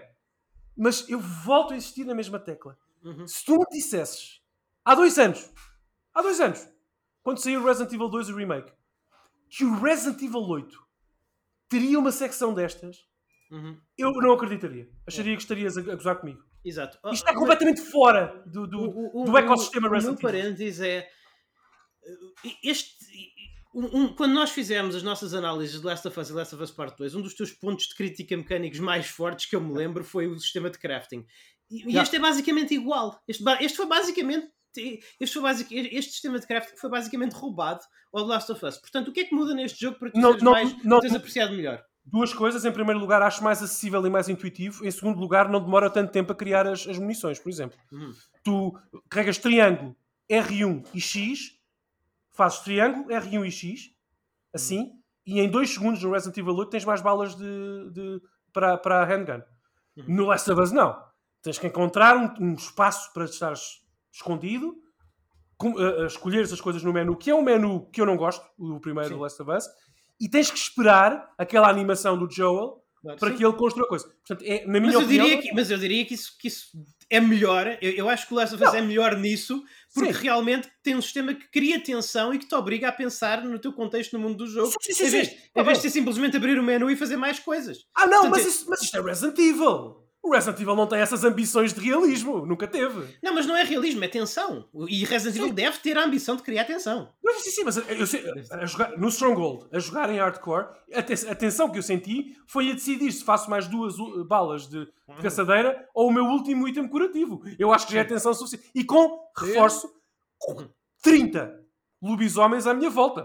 Portanto, eu acho que já há tensão suficiente aí. Eu, isso não, eu não, eu não critico o jogo por aí. Uh, agora, de facto... Não, isto não tem nada... Pedro, o que é que tu... isto não é um bocadinho um momento de dar murros a, a pedregulhos do Resident Evil cinco? Isto, é um bocadinho, isto, não, faz, isto não, não é Resident Evil, pois não? Não, não aquela areazinha do Stronghold. Isto ah, não... não, eu acho não. que é aquele momento em que se assemelhou mais a Resident Evil quatro. E acho que aqui é o grande problema deste jogo. Mas mau. É que... Exato. Exato. É, é que eles estão Exato. a tentar fazer Resident Evil quatro numa template que não dá para Resident Evil quatro. Não dá, foi uma não template dá. que foi desenhada para Resident Evil Sim. sete. Sim, já não está lá o Mikami. É que eu, eu lembro-me perfeitamente uma coisa no, no Resident Evil quatro, quando estávamos no Castelo do Salazar, e há hordas, literalmente hordas de, de inimigos. Eu não sei onde é que, eu não sei onde é que aqueles monges escuros apareceram todos, onde é que eles os estavam a guardar. Mas há literalmente hordas e tu estás lá com, com o Liana a, a, a, a literalmente moê-los com uma caçadeira ou com uma metralhadora ou assim. Mas isso era divertido de uma maneira que andar a fazer tiro ao Lycan não é. Não é. Eu acho que isso tem a ver, mais uma vez, com a falta de... De, de, do uhum. fator cinético das armas. Acho que estas uhum. armas sim. Não, não, não bateram também. Também tenho que dizer sim. isto. Então, Daniel, respondes-me em relação à fábrica. Desculpa, o Pedro sim. claramente gostou da fábrica, como eu. Eu acho ah, que a fábrica sim. é a parte mais Resident Evil do jogo. Qual é que foi o teu problema? Olha, em primeiro lugar, eu tenho que dizer isto. O, o boss, que é um dos últimos bosses, é o, é o Heisenberg, que está nos trailers. Sim. Uh, da fábrica. Eu, essa, essa personagem... Isto, isto é um jogo... Eu estou a falar de um jogo Resident Evil. Sim. Esta personagem é ridícula. Está ridiculamente mal escrita. A sério? E ela não tem... Tu... Eu respondo já à tua questão sobre a fábrica, mas Sim. falando sobre o boss da fábrica, já agora... Não. Bem, então o boss da fábrica... Eu nem vou falar sobre isso. O boss da fábrica é o pior boss de Resident Evil dos últimos anos. Sim, o Heisenberg é o pior boss, certo? Certo? Ajudem-me. Sim. O Pedro, ajuda-me aqui. A set piece eu gosto si, muito de ti. A set piece em si é engraçada, mas em termos de dificuldade... Exclui, exclui Resident Evil seis. Exclui Resident Evil seis. Não, mas... Diz-me um boss pior do Resident Evil nos últimos dez anos. Exclui Resident Evil seis. Eu Exato, uma... Exato. Vocês estão a pensar, não há não, mais. Não, é isso, eu estou-te a dizer. É que eu não acho que seja um boss no sentido... É um boss, está colocado como um boss, Sim. mas... Eu, eu, eu comparo mais àquela cena, fi- àquela, àquela cena final com o, àquela, àquela cena final com o Nemesis uh, no, no Resident Evil três Remake, em, em que tens o Nemesis ocupar uma parede toda e tens que fazer umas ações boa. um bocado scriptadas tens que fazer umas ações um bocado scriptadas e eu, eu acho que é mais um momento climático do que propriamente uma boss battle. E já agora aquela batalha no Resident Evil Code Verónica na Antártida contra o, o pai dos Ashfords, que é... Que... Aquilo basicamente eu, eu, é só chegar lá a um tiro de caçadeira e pronto. Eu só quero aqui relembrar aos nossos ouvintes que nenhum dos meus amigos uhum. uh, me disse um boss pior que este. Portanto, eles têm as suas opiniões, mas não, é porque não. é muito mau. Atenção, é muito mau. Depende do. Lá, lá está. É, é, se tu estiveres a falar boss fights, oh, Luís, isto, uma, isto, uma boss fight tradicional. Isto é Resident Evil, não é um filme do Michael Bay. Sem entrar Tudo em spoilers. Bem, mas a questão é que tu já tinhas tido pouco antes disso, min, min, minutos antes disso, tu tiveste, tu tiveste uma batalha de boss a sério. Podes dizer que era um mini-boss, quer dizer, mas tiveste uma batalha mecânica de boss. Já lá vou. Já lá tiveste, vou. Uma, tiveste uma batalha de boss mecânica, sim, sim, sim. eu acho que não era nada espetacular, acho que até é, mas lá sim, está. Sim, é, é um boss normal, sim, é um boss. É, é um boss, é, é, é, um, é um boss normal. Sim, sim, é. Eu, por acaso, acho mais interessante ter tido a batalha de boss normal e depois um momento de Michael Bay do que se tivesse duas batalhas de boss de seguida. Eu preferia que as batalhas de boss, no geral, fossem melhorzinhas. Eu não acho nenhuma batalha de boss no Resident Evil oito particularmente boa. A minha dificuldade vem mais daí. Sim, mas ali, aliando uh, o, o guião paupérrimo. E eu acho que eu posso dizer que deram essa personagem àquela batalha de boss. Eu não posso. É, é difícil responder-te ou encontra-me uma batalha de boss pior em Resident Evil, mas uma coisa eu te posso não, dizer. Nos últimos anos, não é? De sempre, uma, mas, não é? Mas uma coisa eu posso dizer: Resident Evil oito, no geral, tem os piores boss de qualquer Resident Evil. Sim, eu, dos, dos mainline, eu, eu vou se calhar concordar contigo. Uhum. Mas pronto, relativamente a esse outro boss da Factory, da fábrica, sim. Luís, o que é aquilo, Luís? O que é aquilo, design? O que é aquilo? É. Onde é que nós, como é que nós chegámos até aqui? Não foi feliz. Como é que nós chegámos até aqui, Capcom? Eu nem sei se é possível. Eu, eu não sei se é tecnicamente possível. Eu nem sei se é tecnicamente possível fazer flawless a esse boss. Não faço ideia. Acho que é muito difícil. Acho que se conseguires é por sorte. Será que alguém na equipa de design da Capcom que construiu este jogo jogou Resident Evil dois, três, um? É que, que esta, é esta, batalha, esta batalha de boss batalha foi, é essa? foi outsourced para uma, uma companhia fora da Capcom. Porque... Tem, não, eu não sei se estás a brincar. A batalha de boss na fábrica, para, escrever, para, para os nossos ouvintes saberem o que estamos isso, a falar, em vez de estarem perdidos. Isso. Sem spoilers, é, é, é basicamente um, um boss que tu não podes ferir de frente e quando o encontras inicialmente estás basicamente num corredor e antes de tu conseguires começar a lutar contra ele, tens que deixar com que ele faça carga contra paredes para demolir um bocadinho da arena, para ter um bocadinho de espaço. Uh, e, e pronto. E, e, depois e o design vai... do boss, Luís, o design. É. O que é aquilo? É um tipo... Aquilo não é um zombie, claro que não é, não há, zo... não. Não há zombies, já lá vou. Uh, aquilo é um corpo, reanimo, é um corpo de uma pessoa uhum. com uma hélice partida de um avião na cabeça. Sim. O que é aquilo? É mas, temos de... mas, o que... mas isto é uma coleção de cromos da Panini ou é o Resident Evil? O que é isto? Isso é um é. boneco que eu compro na feira para oferecer ao meu filho? É um, um monstro do Resident Evil, do Biohazard? Não é! Portanto, Luís, o que é que eu não gosto da fábrica? A, a caracterização do Heisenberg é patética. Uhum. As motivações dele são... Dele é, são... Eu não compreendo. Peço desculpa. E olha que eu já estudei bem a lore do jogo. Não consigo compreender. Sim, sim. Uh... Mas o Heisenberg é só maluco. O boss final é tragicómico. Uhum. O boss... anterior a esse, o que estamos agora a, a, a, a, a debater, é tra- tragicómico é. Já vão... Tra- queres mais? Coisas para, para eu não gostar da fábrica? Olha... Não gostaste da navegação, da estrutura, do, das coisas que se passaram lá. Eu achei que foi a parte Epá. mais forte do jogo, sinceramente. Sinceramente, Epá. achei a parte mais forte do jogo. Eu, sei, eu gostei de alguns momentos de tensão em que se apagam as luzes e aparece um soldado, que é um novo tipo de, de, de, de, de inimigo. Zombie. Enfim. Não é que eu não, eu não vou chamar um zombie. Sim, mas sim, zombie. É um, é um humano uhum. reanimado sim. para ser um soldado de linha uh, do Heisenberg. É um bocadinho estranho. Depois, que, quando jogarem, vão perceber.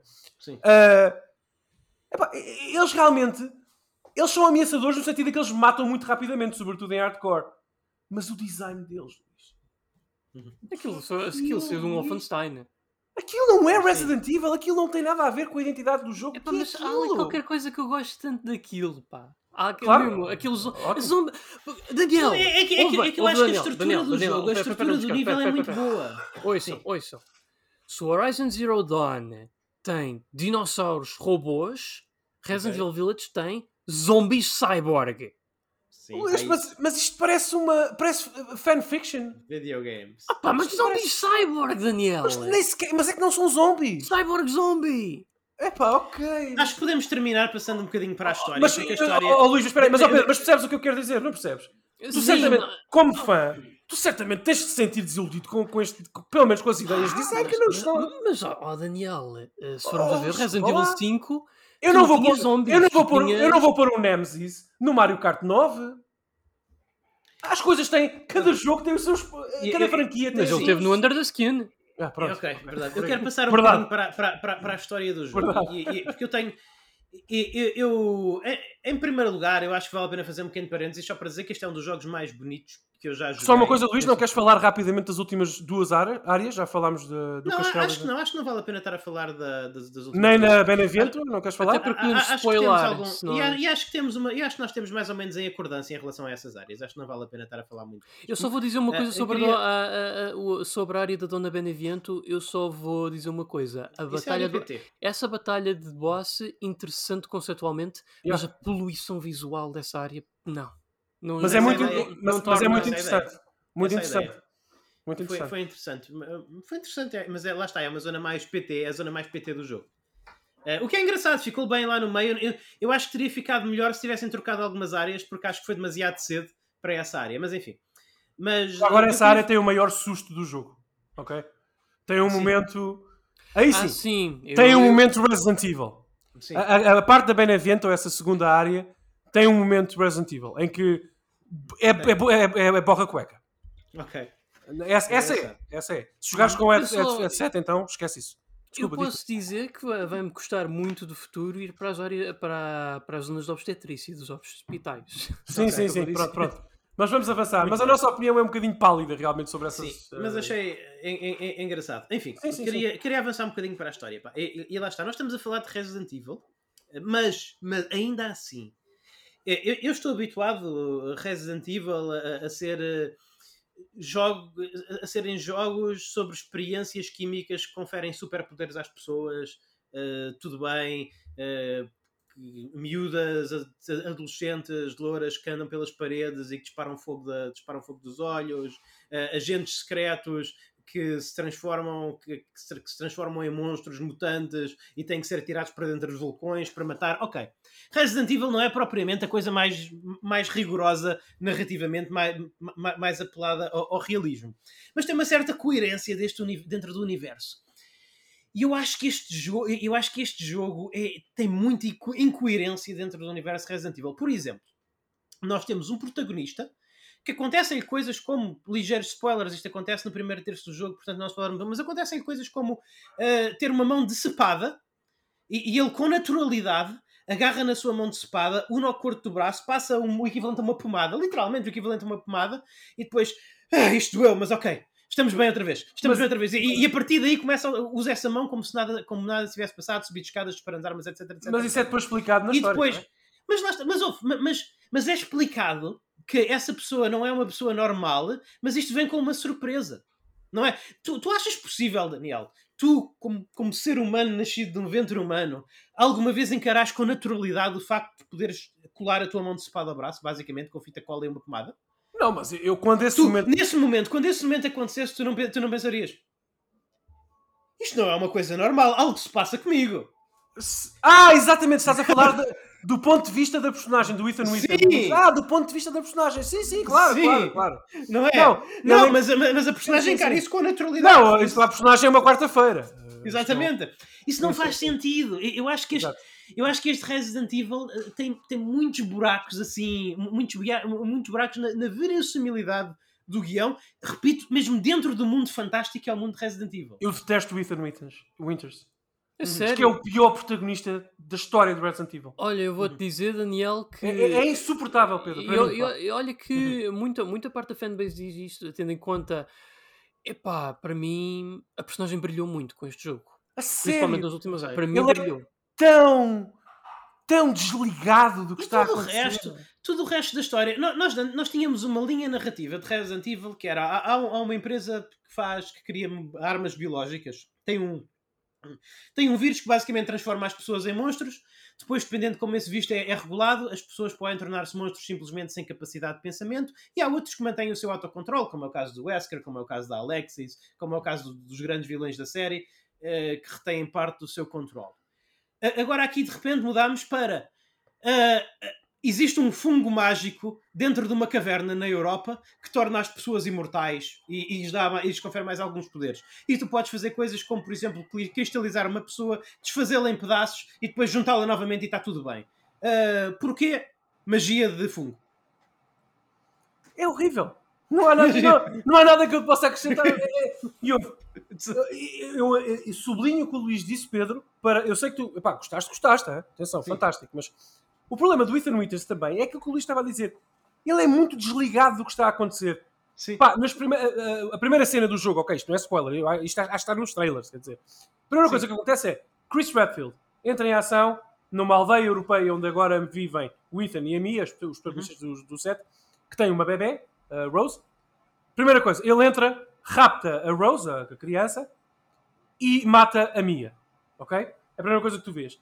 E o Ethan fica muito chateado. E depois acorda num, no meio da neve, porque teve um acidente no sítio onde estava a ser transportado, pelo Chris, também o raptou a ele. Sim. E está muito... ok, que chatice o que aconteceu aqui, pá. Vamos ver se encontra alguém. Claro. Vão andar. O... Olha, cortado o Chris Redfield. Olha, olha, todo, todo, todo o Resident Evil oito só acontece porque o Chris Redfield tem, tem, tem dificuldades na comunicação. Exato, é exatamente. Exato. Se o Chris Redfield conseguisse falar e explicar as coisas às pessoas o que estava a acontecer, não havia jogo. Se calhar, era, se calhar também não perderíamos muito, não é? Porque já, sim. Mas, mas, mas, mas é isso. Epá, percebes, Pedro? Este exemplo, este, este exemplo que o Luís disse. O homem perde a mão, corta-lhe a mão. Ele nem sequer pensa, e é uma boa perspectiva, Luís, obrigado por trazer isso. Epá, tá bem. Ele nem sequer pensa, mas como é que eu consegui colar a minha mão com uma pomada? E porquê é que exato. Eu não estou aqui aos berros a gritar e a pedir a Deus que me salve? Pessoal, isso para mim, é já, isso para mim já, já é o típico que eu espero de Resident Evil, pá. Ah, não. Não, não, mas esse é um argumento. É que mesmo dentro do mundo maluco de Resident Evil, e isso é uma inconsistência gritante. Acho, a Claire, nunca vês, nos remakes tu nunca, tu nunca vês no Resident Evil, tu nunca vês no Resident Evil nenhuma personagem perder a mão e colá-la, a menos que seja um boss. Não, e nos, nos remakes do dois e do três, a Claire, o Leon, a, a, enfim, a Jill, tu vês, sim. O Carlos, epa. Tu vês que há, há muita expressividade e preocupação e há um tom compatível com o que está a acontecer no jogo na, na reação das personagens. O Ethan não é nada. Epá. Literalmente ele sequer tem cara, ele não existe. Não. Desculpa, mas eu gostei tanto do eu gostei tanto do papel dele como homem de família nesta história que eu perdoei todo o resto. Ok, pronto, Pedro. Pronto, não sei. Momentos, é... e, os ultima, e aqueles momentos finais antes dos créditos, até mesmo do, pós-créditos, pá, pá, para mim assim, ok, vamos, tão... vamos falar sobre. Há um momento no jogo, sem grandes spoilers, mas há um momento no jogo, mais para o fim, claro, uhum. em que o Ethan pode ter que fazer um sacrifício muito grande. E portanto há, estamos ali, ele vai ou não, há um sacrifício ou não há, qual vai ser a decisão dele. E sabes o que é que eu senti enquanto estava a jogar essa, essa parte? Lembrei-me de, de pipocas que tinha a fazer no micro-ondas e fui buscá-las. Porque não, tão, não tem nada, aquilo emocionalmente não pega. A pá, melhor personagem nada, neste pá. Jogo, a, a melhor personagem é a personagem mais saber se ele explode ou se não, o Ethan não é nada para, para, para o Canon. A, a, a personagem mais interessante, mais, mais melhor personagem neste jogo é o vendedor, o Duke. Ah, e, é, mesmo, é, essa é. Personagem, mesmo essa personagem que eu acabei de dizer que é a melhor e a mais interessante, mas e, é, mas etcétera, é. E, e, etcétera, a determinada altura, perto do fim do jogo, uh, não é, é, é, é inexplicado porque é que ele está ali, o que é que ele está a fazer, como é que ele consegue basicamente estar em, em, em todo o lugar uh, que, é, que é necessário. E o Ethan, e o Ethan pergunta-lhe, caras, tu, mas afinal o que é que tu és? E, e a resposta é: ah, eu sou o que sou, nem sei muito bem explicar. E Resident Evil oito é isto. Yeah, yeah, yeah. Isto o Lord Resident Evil, o Resident Evil, o Resi, isto exprime, isto exprime a totalidade do lore e da história de Resident Evil oito. Resident Evil oito diz-te em relação a todos os pontos importantes e até semi-importantes do enredo. É assim, não penso muito nisso. É isso, mas lá está, o Luís disse tudo. Eu acho que no Resident Evil nove, se seguirem esta linha de, de, de, de, de história que está a decorrer desde o sete, e eu espero que isso não aconteça, pelo amor de Deus, uhum. uh, eu acho que o Chris tem que fazer terapia. Para, para aprender a falar com as pessoas. Porque aquilo, quem, está, quem nos está a ouvir e ainda não jogou, sim. Por favor joguem e depois venham falar connosco no Discord ou por e-mail ou no Twitter. Claro. Porque eu espero Chris... que as pessoas que nos estão a verem não tenham escutado, porque número um, nós estamos a, a tentar fortemente evitar spoilers e número dois, isto é uma análise. Portanto, é só para estas pessoas decidirem quando, se vão jogar ou não. Quando o Chris começa o jogo, primeiros minutos do jogo, uh, uh, entra porta adentro da casa do Ethan e mata a mulher e rapta a filha, e raptou ele também. Se ele tivesse dito em dez segundos, olha, eu fiz isto por causa disto, ele, ele estava tranquilo. Sim, verdade, o Ethan sim. Era um ali. E se calhar até... até agora, eu estava a brincar, estava, estou a brincar um bocadinho, mas se calhar até, do ponto de vista estrutural, talvez o Chris pudesse estar mais presente nesta forma, nessa forma no jogo, e pudesse ser um jogo... Uh, percebes, Pedro? Um jogo mais aliados ao estilo Resident Evil cinco. A desculpa, a, desculpa do Chris, a, a, a desculpa do Chris é: ah, eu não quero, tu és um civil, só me vais atrasar, etcétera. Eu, yeah, a sério, tá bem, tá o, ah, o, Ethan, o Ethan Hunt que destruiu todo o complexo cheio de zombies e mutações e na, é, na América. E a própria irmã, a Claire, a Claire, a Claire é, é a líder da, da Mossad. Sim, exatamente. A Claire é uma especialista. A Claire também é uma miúda, não é? E já salvou o mundo duas vezes. Exatamente. Portanto, quer dizer, isto não faz sentido, não, não, não há... Isto, este jogo chama-se Resident Evil porque a Capcom tem que cumprir com objetivos fiscais. Só sim. Isso! Isto não tem nada a ver com Resident Evil. O claro. Chris está na capa a fazer o quê? O que é que o Chris está a fazer na capa? Isto não é o jogo do Chris. Não é. Não, não. Isto não tem nada a ver com Resident Evil. Eu gostaria muito, sinceramente, que eliminassem todos os... E já agora, no fim do jogo, antes de chegarmos ao boss final, nós abrimos o lore, não é? O jogo explica tudo. O jogo decide... Epá, Já não tenho mais nada, não tenho mais cartas na manga. Aqui está tudo o que precisas saber. Sobre este boss, sobre aquilo, o que é que eles fizeram, sobre a, a Miranda, que é a, bom, a antagonista principal do jogo, isto está nos trailers. Uh... E, e, e mais uma vez, e, e mais uma vez a, a, a razão por, a, a razão por detrás de tudo, o, a razão por detrás de tudo o que cria aquele, aquela coisa quase sobrenatural, mais do que qualquer Resident Evil até agora. Há mais coisas inexplicáveis a acontecer. A explicação é Nanomachine, son! E Epá. isso fica bem num jogo que é quase uma semi-paródia como Metal Gear Revengeance. Exatamente. Mas não fica bem num jogo Resident Evil. E, e mesmo antes, portanto, isto, esta secção em que tu tens... é basicamente, eles põem-te numa sala com Sim. dez itens de... aqueles mini-livros, aqueles not- aquelas notas típicas do Resident Evil para tu leres. Sim. Muito conveniente, ainda bem que está tudo ali, para nós percebermos tudo. Claro. Uh, e uma delas, eu acho que é das últimas, revela... Revela... Sim. Uh, a participação barra colaboração de uma personagem basilar da história de, do Mythos de, de Resident Evil Sim. na feitura da aldeia e do que a Miranda está, a Mother Miranda está a tentar fazer. Sim. E é eu não vou dizer quem. E, e é uma nota de rodapé. E eu juro-te uma coisa, Luís. Eu, se, se, minha, se, se fosse um tipo muito, muito rico e pudesse comprar uma televisão nova como quem compra um café, eu mandava, teria mandado o meu comando contra a televisão para partir aquilo tudo. Claro. Eu fiquei, o que é, é, é isto? O que é, é, é isto? É... É aquilo, é literalmente, aquilo é literalmente ah, ah, temos. Olha, era, era bom se ligássemos isto de alguma forma a algum Resident Evil, não era? Isto é ridículo! Sim, é sim, ridículo. Vamos, vamos meter ali uma nota de rodapé. É como a minha coisa, por exemplo, a minha série favorita Metal Gear é como se no fim do cinco, último boss, antes do cinco, tivesse uma coisa no chão que eu apanhasse e dissesse assim: tá, ah, já agora, o, o Solid Snake, uh, uh, Solid Snake não, sei lá, o Master Miller uh, construiu todos os, os, os adversários que tens aqui. Todos. Ele é, ele é verdadeiramente o vilão. O quê? Sim. O quê? Epá, é assim, a série Resident Evil tem, tem, um, tem um grande problema no geral. É que desde o seis que eu sinto que eles deixam ali uh, muitas... Como é que eu ia te explicar? Ai, qual é a expressão que eu estou à procura? Sim. Há ali, há ali plotlines que, nunca, que eu sinto que nunca foram encerradas. Sim, e eles sim. parece que vão tentar abrir ainda mais plotlines. É uma coisa impressionante. Tu não sentiste como fã quase ofendido? Então, peraí, eu passei as últimas décadas... Não, eu senti. Isto, isto, isto, não, isto, não, isto não faz sentido nenhum. Não, é... É, é, é, é, é só é, para é, ligar a experiência ao lore Resident é, Evil, mas não, não, não, é, só, é tão mas forçado. É, é tão forçado. É muito forçado, é, é uma coisinha. É tipo, ah... É, é, é tipo, ah, eu conheci esta pessoa do lore Resident Evil há alguns anos e isso inspirou-me. É uma coisa do género. É, por exemplo, no Resident Evil Code Veronica, no três, no quatro, no cinco, até infelizmente no seis, por outras razões, Sim. todos os bosses, as personagens, pá, têm aqui alguma ligação. Têm, eles têm uma ligação orgânica à Sim. Umbrella, ao T-Virus, ao Chris, à, à Claire, ao Leon. Uhum. Há, há ligações familiares, protocolares, corporativas. Há ligações. O oito não tem ligação alguma. Uhum. Nenhum dos quatro lords, os quatro bosses principais, ninguém na história tem nada a ver com nada de nenhuma personagem do Lord Resident Evil. Uhum. E de repente, a cinco, não, mas se calhar a dez minutos do fim do jogo, Sim. encontras um documento. Yeah. Que, by the way, Umbrella! Já, yeah, já agora, yeah. Umbrella. Sim. F Y I. Exatamente. É pá, por amor de Deus. Que é... Não, não, não, não. É porque se este, se este jogo não fosse Resident Evil oito, se se chamasse... Sei lá, ajuda-me, Pedro. Resident Evil Dead Aim dois. Ou uma Sim. coisa completamente fora. Agora, mas, um jogo meio olha, mas olha, Daniel, Sim. que este jogo, uh, pelo menos isto se é que dá para acreditar, segundo o da Scolan, este jogo inicialmente começou como um spin-off. Era série, como... Uma, era né? como Portanto, uh, este, este era para Revelations. Sido, este era para, exatamente. Revelations três. Sim, não. Então, se fosse... Se fosse... Mas se fosse o Revelations três, se calhar nem precisava do Chris. Não. Eu percebo não. isso. Agora, não é. É o oito. Portanto, eu não, não... o Resident Evil seis é melhor nesse sentido. No sentido da, da, da ligação... É mais Resident Evil. É mais Resident Evil. Tu jogas com o filho do Wesker, bolas. Sim. No seis. Exatamente. Epá, pronto. Há, há aqui uma... Passar o testemunho. Há aqui uma noção de, de elasticidade de, de, da franquia que o, que o Village não tem. Isto é um jogo completamente isolado que não significa nada para a história. Digo-te mais... Até... E tu, Pedro, tu vais perceber isto porque tu jogaste obsessivamente o sete também. Uhum.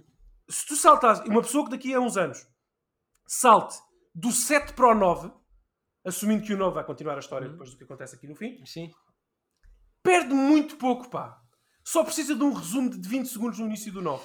Eu atrevo-me a, atrevo a dizer, pelas coisas que eu tenho ouvido por aí, o nove vai tipo encerrar ali a timeline, digamos, e dali para a frente parece que a Capcom quer fazer histórias self-contained, tipo Guidance. É pá, mas isso também não sei se... Tem muita coisa não. para onde pegar, pá. Sim. Ah pá, eles têm muitas plotlines para fechar, eu, eu, eu acho que dizer, o, mas... o, o, o grande problema é, é que no papel o, o seis devia encerrar a, a storyline principal da série. Sim. Só que não encerrou. Aliás, já devia ter sido encerrada com o cinco. Exatamente, com o cinco. Sim, sim. Com a morte de uma personagem... Chave. Sim, Chave sim, sim, e, que, e, que, e que fecha ali a bolha Resident Evil. Claro. Uh, portanto, portanto é... não sei. Por exemplo, Pedro, porquê que o Resident Evil nove? Uhum. Porquê que a personagem principal do Resident Evil nove não é a Sherry? Porquê? Ou Jake, ou Porquê Billy, não? ou Rebecca. Porque há tantas sim, sim, coisas sim. que tu podes fazer. Uh, lá está, não sei, acho que é um dos... Isto está bem pensado, Daniel, por acaso está muito bem pensado. Não tinha pensado nisso nesse termo, mas isto não, não são sei. spoilers, porque são jogos já com décadas. Sim, sim. Uh, mas, mas realmente o, o catalista para a série Resident Evil, quem uh, uh, não, é, não está na origem do vírus, mas quem catalisa todos os eventos da série Resident Evil, da parte maligna, digamos, da parte evil, é, é o Wesker, no primeiro, é. e realmente o, o, o quinto culmina com a derrota do Wesker, portanto, eu não tinha pensado uh. nisso dessa perspectiva, mas, mas realmente é o alfa e o ômega, o Wesker, faz ah, todo o sentido. Isso faz todo era, sentido. Ali, era ali onde uh, devia ter terminado sentido. tudo. E, e Pedro, e, e se não tivesse assistido o seis, porquê é que não pegavam na Sherry, agora com vinte e tal anos, do Resident Evil dois, e era ela a protagonista do sete, e acontece tudo igual. Sim. E no fim aparece a Claire, em vez do Chris, mas porque, percebes, não... não este desrespeito pelo canon próprio uhum. é, é, é desnecessário. Eu, eu termino dizendo isto, Pedro e Luís. Eu, eu acredito profundamente que se a Capcom tivesse tido mais respeito pelo próprio canon deles, da história deles, uh, trazido mais personagens, uh, dado mais um seguimento orgânico, eu tenho a certeza que não se vendia nem menos uma cópia do Resident Evil Village, nem menos uma. O problema, Daniel... Dito isto, dito isto... Peraí, o problema, Daniel, é que o canon não era bem deles. O canon era do Mikami. Ah, tá bem, Pedro, ok, pronto. Mas okay. o Mikami também já não trabalhou no cinco. Pronto, Pedro, pronto, foi por isso que a coisa começou a descarrilar. Sim, mas é o canon. Vamos avançar para a nossa conclusão, porque já vamos em quase hora e meia. Eu queria avançar para a nossa conclusão e eu só... vai ser complicado para mim dar uma nota a este jogo. Eu também. Nós passámos aqui uh, quase uma hora e um quarto essencialmente a apontar os defeitos do jogo e, e o jogo tem muitos. Uh, uh, ao mesmo tempo, voltamos àquela pergunta-chave. Eu diverti-me a jogar este jogo. Eu também. Sim. Eu diverti-me. Eu diverti-me, não é? É, é um jogo divertido. É um jogo divertido. Sim. Eu arrependo-me de eu ter jogado no lançamento, de eu ter comprado no lançamento, de ter estado aqui a jogar com a minha mulher. Não. Eu gostei do jogo, legitimamente, apesar Também. de ter, apesar de ter uh, dúzias de coisas a apontar, dúzias de problemas a apontar, eu diverti-me, eu diverti-me com o jogo, diverti-me com as set pieces, diverti-me com as zonas, diverti-me, achei, diverti-me com os bosses, uh, tem muita coisa que não bate certo, mas tem coisas suficientes que batem certo para ser uma experiência divertida. E, e portanto, é, é, é, é legitimamente complicado estar a classificar este jogo. O que é que e já agora... Uh, desculpa, desculpa, desculpa, antes de passar a palavra ao Daniel, há uma coisa que também não, não, não vou aqui mentir. Eu gostei muito mais de jogar Resident Evil Village do que Resident Evil três Remake. Ah, isso Sério? é que eu não ia, não vou. Não, também não. Eu não vou ir. Eu não ok, vou ir. Eu sure. Não vou ir. Eu não consegui ir.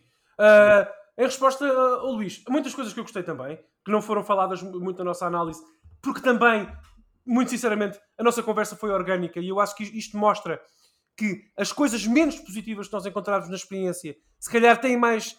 pesam mais na, da, daquelas que são positivas, mas Sim. devo dizer que, por exemplo, o modo, o modo Mercenaries, que é desbloqueado após a, a primeira, quando acaba o jogo, uh, é ótimo, ótimo. A sério? Ótimo. Uau! Eu adorei o modo Mercenaries, acho que é super arcade, mas tem mais Uau. estratégia que os outros, porque hum. tu tens que escolher upgrades, upgrades. Não, podíamos estar mais, não podíamos estar mais dividido. Eu acho eu, que essa coisa muito. dos upgrades quebra o ritmo. Sim. Eu, eu, eu, eu parei de jogar porque estava entediado. Mas é diferente, é ótimo, bota-me ideia, flui bem, é divertido. Mas lá está, ao contrário do jogo, com todos os seus defeitos, eu estive consistentemente entretido e entusiasmado em avançar. Tanto que eu acabei o jogo num fim de semana, que estava sempre a querer avançar e ver o que tinha. O modo Mercenaries eu joguei durante uma hora e disse... Olha, ah, já chega. Isto palavra dova, diverti-me e é diferente dos outros. É uma diferença única. Eu, se quiser jogar outro modo de mercenários diferente, tenho nos outros jogos. Aqui tenho este. Porque lá está. Um... Num, num jogo em que as armas são tão... Ah, sim, tão sim. Nhé, em que o sistema de apontar é tão... Não, nhé, eu, eu, eu não gosto. O que é que eu disse? Foi o que eu acabei de dizer. Portanto, nós sim. falámos mais sobre isso sobre os problemas das armas do que o Sim. modo mercenário, sendo ele, na minha opinião, muito competente e muito divertido, porque isso é mais importante. Portanto, eu não vou deixar de dar o meu, o meu veredito sobre o jogo por, por gostar do modo Mercenaries. Uh, não, não é suficiente. Não é suficiente. Uh, e eu termino dizendo uma coisa. Eu sei que temos que fechar e quero, vamos ouvir o Pedro. Termino dizendo uma coisa. Eu estive ontem à noite a pensar que... que, que porque nós temos o nosso sistema, não é? De votação, de, de, de, de, Sim. de atribuição de... Queres lembrar as pessoas como é que é? Uh, Deixa-me só terminar o raciocínio e já digo, porque senão vão perder. É muito okay. rápido. Estive a pensar o que é que eu vou... Uh, o, que é que eu vou, o que é que eu vou dizer? Vou recomendar? Não vou? É amor? Não é mau? Uh, pronto, acho que todos fizemos esse exercício. Sim. Uh, e depois lembrei-me de uma coisa que acaba por, tendo em conta o bom e o mau, o muito bom, como por exemplo aquele grande susto que eu apanhei na casa Beneviento na história, o muito mau como a fábrica, enfim, todos esses muito bons e muito maus. Lembrei-me de uma coisa. Resident Evil Village, peço desculpa, Resident Evil oito tem menos zombies que Call of Duty. Sim, verdade. E, e portanto... Yep. Bom ponto. Portanto, eu acho que não me vou arrepender do meu voto. Uh, e já agora, para relembrar então os nossos ouvintes, nós temos um sistema de, uh, que roubámos descaradamente, e adaptámos aqui ao nosso programa, mas roubámos descaradamente à Eurogamer Internacional, que é um sistema de recomendação. Portanto, temos o obrigatório, não é assim? Recomendado, morno e uh, a evitar, não é? Uhum, sim. É assim, não é, Pedro? Disse bem? Peraí, recomendado... Falta-nos o essencial. Ah, não é obrigatório, não. desculpa. Essencial, essencial. recomendado, essencial, recomendado morno, morno e evitar. evitar. Ah, portanto, é esse esquema que nós usamos e depois moldamos aqui a nossa conversa. Ah, e Pedro, não sei se queres dizer considerações finais e depois passamos para a votação. Epá, em termos de considerações finais, é assim. Eu volto a frisar, isto é uma coisa que eu já tinha falado há alguns, há alguns casos passados. Epá, o Resident Evil Village está numa posição um bocadinho difícil para mim, porque é um jogo que eu, se eu tivesse de escolher os prémios de jogo do ano, eu não lhe conseguiria dar o prémio de G O T Y, mas também não lhe conseguiria pô-lo no, no painel dos desapontamentos do ano, porque opa, o jogo não me desapontou, de, divertiu-me, passei um bom tempo com ele. Agora, uh, claramente que, de certa forma, acho que estava à espera de um bocadinho mais deste jogo. O que é concretamente? Uhum. Pá, eu acho que podia dar aqui muitas voltas, mas como estamos sem tempo, não o vou fazer para já. Mas eu acho que esperava um bocadinho mais deste jogo a nível de abertura, de exploração... Uh, também Sim. impacto a, a nível de gameplay e epá, eu sei que nós tivemos um longo debate sobre o que é que é o tamanho ideal para um Resident Evil, mas eu vou dizer que não me importava que este jogo ainda durasse mais umas quinze horinhas se fosse Uf. um bocadinho mais aberto. Pedro, se... meu Deus, meu Deus. Posso fazer-te uma pergunta, eu vou Pedro? Dizer algumas coisas. Posso okay, dizer... Lá. É só faz uma lá. coisa muito rápida. Mas a seguir vamos às conclusões finais e... e à classificação. Não, não, e a resposta do Pedro pode guiar-te também para um comentário final, se quiseres, uh, que é vocês, e tu Pedro especificamente, tu não achaste que, embora como o Luís e eu também, uh, como nós já dissemos, o ambiente e o grafismo uh, do jogo seja muito bem conseguido, a iluminação é extraordinária, sobretudo por exemplo o castelo da Dimitrescu, uh, é tudo fantástico, mas tu não achaste que as, os modelos três D das personagens em si, sobretudo os aldeões, uhum. uh, até de algumas personagens como o Moreau e tudo mais, não achaste que não achaste saí, uh, personagens, modelos saídos uh, do Tomb Raider de dois mil e treze? Epá, eu lembro, por exemplo, Lu, a Luís, os aldeões, a Luís, o pai, aqueles primeiros humanos que tu encontras, aquilo é muito dois mil e treze. Tu, tu és mais sensível a isso. Não eu, é? Eu, Daniel, eu, tu, és, ah. tu és bem... Eu, eu não estou a dizer que não tens razão. Eu estou a dizer que tu és muito mais sensível a isso do que eu. Pareceu. Tu, tu, tu, tu fizeste o mesmo comentário em relação ao Spider-Man Miles Morales. Uh, e, e eu, eu não senti isso. Se tu não, não quer dizer, tu dizendo tu, tu, isso, dele, a mãe dele, tu, tu, tu dizendo isso, tu, tu apontando isso, eu, eu consigo ver. Ah, se calhar o Daniel está aqui onto something. Se calhar o Daniel tem uma certa razão, mas sem tu me apontares isso, eu não, eu não notei. Pronto, ok. Pronto. Isso eu também não, Pedro. Hum. Não, ok, pronto, esqueçam. Eu achei que os aldeões estão muito Tomb Raider dois mil e treze, são muito P S três. Ah, eu também, pronto. Assim, eu também joguei com tudo nos mínimos, portanto... Ah, ok. Os não, vossos não, eu não achei. Mas, uh, mas eu não... O Heisenberg, ah, portanto, o modelo facial é bom, o Dimitrescu também. Uma coisa importante que eu quero referir é assim... Como, como toda a gente sabe, vamos ter um Resident Evil, de, um remake do Resident Evil quatro a caminho. Uhum. Eu dou cem por cento de garantia que eles vão reutilizar uma grande parte dos assets do Village para isso. Ah, de certeza absoluta! Certeza. Tem, então tem tu, que ser feito tudo o que são lápides e neve yeah. e folhas Exato. E árvores. Esquece. Mas Pedro, vá, vamos conclusões finais. Desculpa, desculpa. Conclusões não, já, finais eu já, já, já sei as minhas conclusões okay. finais. Ok, nota. Opa... Assim, eu consigo recomendar o jogo. Não considero que seja essencial de jogar, mas recomendo. Recomendo. Ok. Consigo ver isso, Daniel? Morno. Morno. Sabes, eu estou... nós não temos uma nota entre morno e recomendado. Mas pois, era isso que eu pensava. Eu estou legitimamente entre vocês, entre vocês os dois. É um morno quentinho, mas é morno. Não, eu, não, eu, eu gostava de dizer o que tu, Luís Carlos, mas... Eu, eu, eu, eu, estou no, eu, eu estou no recomendado, assim... Porque, eu já olha, recomendei eu... jogos melhores nas nossas análises que o Resident Evil Village. Sim, também. Por isso não consigo recomendar em comparativa. Também já recomendei jogos melhores, mas também, dá... mas também já dei morno nos jogos muito piores. Claro, é um morno quentinho. Uh, eu, é um morno eu, quentinho. Eu vou dizer, o último jogo que eu joguei o morno, que eu dei um morno, foi o The Last of Us Part dois, em que uhum. eu disse, e, e passo a citar, eu gosto de quase tudo em The Last of Us Part dois, menos jogá-lo. Uh, eu não posso dizer isso de Resident Evil. Eu, gosto, eu, gosto, eu gostei de jogar o Resident Evil oito.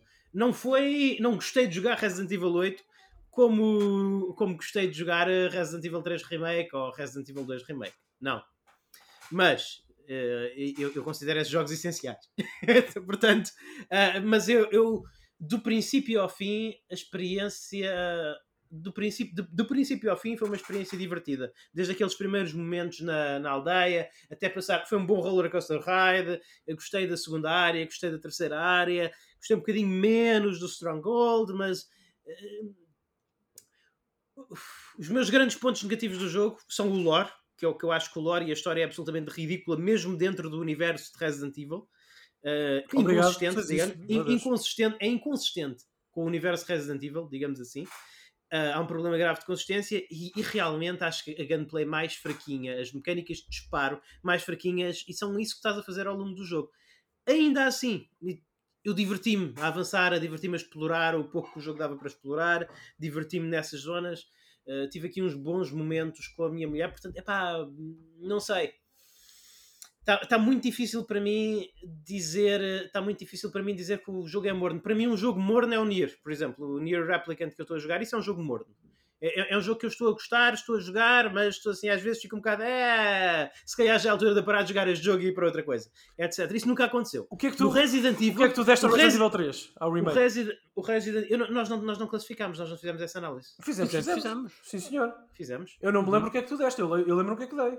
Não me lembro o que é que tu deste. De certeza que não foste tu e o Pedro a fazer essa análise? Não, não, fomos os três. Não, não, fomos os três. Eu acho que nós demos o essencial. Eu até, eu até estava no Cosaquistão. Não, no Cosaquistão, Conviquistão, quando fizemos. Não foi essencial, acho que foi recomendado que saiu. Foi recomendado, ok. Alguém que nos lembre, pessoal, não disse qual. É possível, é possível que tenha sido recomendado. Pois, lá está, não há dúvida que esse, que esse jogo é melhor do que este. Pois, mas... exatamente. Eu não posso dar o mesmo a classificação. Está bem, mas, mas, mas, mas Daniel, em virtude da nossa escala... Em virtude da nossa escala, sim, vão haver jogos dentro de cada classificação, vão haver jogos de qualidade num, num, num todo espectro. Com certeza, por isso é que eu me sinto com, com certeza. Mas eu, eu, eu deixo e estou a explicar aos ouvintes e a vocês. Para mim, o jogo é um morno porque uhum. aquilo que tem de menos bom uhum. é mais pulsante e importante e incomodativo do que aquilo que tem de bom, que também tem, como é evidente. Uh, não sei, por isso eu não, eu não consigo, eu não consigo eu, sair eu, do morno. Agora é um morno que já tocas na chave e já arde um bocadinho. Sim, é um morno eu, eu, eu, eu não consigo dar um morno. É o suficiente que... mais. Eu, eu, eu, eu vou por outra. Pronto, agora é a minha perspectiva, Daniel. Eu não consigo dar um morno a um jogo que eu não consegui parar de jogar. Ah, então, mas claro, tu não deixas. Não consigo. Como é que sabes? Não, não consigo. Eu tenho que partir para o recomendado. Tenho Pronto. que partir para o recomendado. Então nós agora temos aqui um problema. Não, não. Nós... Não, não. Há dois recomendados contra um morno, fica um recomendado. Nós temos. Okay. Uh, fica o selo oficial de recomendado para Resident Evil uhum. Village, embora eu não, eu não quero substituir a vocês, mas é se calhar um recomendado menos, sim. não é? Um recomendado sim, sim, sim. light, pronto. Ou com asterisco. Com asterisco. Não, não é com asterisco, mas é, lá, lá está. Os ouvintes têm que perceber que dentro do recomendado há um grande espectro. Claro. Há aqueles recomendados que são quase essenciais, caso do Resident Evil três, e há aqueles recomendados que são quase mornos, que é o caso deste. Pronto, eu estive, mas, eu estive mas eu não quero... a noite sim. toda a pensar entre um morno mais ou um recomendado menos. Okay. E como, como eu recomendei Resident Evil três, que é um jogo muito superior a este, Uh, mecanicamente então é incomparável, claro. uh, não posso dar uma classificação, mas agora se compares por exemplo The Last of Us Part dois, yeah. que eu considero um morno mais com este, eu acho que este jogo é extremamente mais divertido, é mais divertido, sim, sim, com, com, com. para mim o, o exatamente, para mim o The Last of Us Part dois é um morno. E este é um morno quente, é um morno mais. Okay. Mas não é para, para mim foi um morno quente o Last of Us Part dois. Okay, está, eu estive a vacilar, se calhar como tu estás agora, entre o recomendado e o morno. Normalíssimo. Normalíssimo. Eu, eu aceito, claro. Há dois recomendados contra um morno, fica o recomendado. Embora, pessoal... E espero que tenham gostado da nossa análise, do nosso comentário. Claro. Também é por isso Atenção. que nós damos a análise. É, lá está. É, exatamente, é o recomendado, com, como o Pedro disse, com asteriscos por todo o lado. Porque, Sim, porque e é, por este jogo. É precisamente por saber que nunca vai ser possível fazer justiça exatamente. à globalidade dos jogos com um sistema de quatro classificações, não é? Sim. Que há toda uma hora de análise por trás. Exatamente, exatamente, exatamente, totalmente não, é? não, mas eu estou satisfeito. Eu não... Sim. Eu não tenho problema em dizer a alguém que me pergunta amanhã: ei, eu devo jogar, sou fã de Resident Evil, sempre amei a série. Recomendas que eu jogue o Village?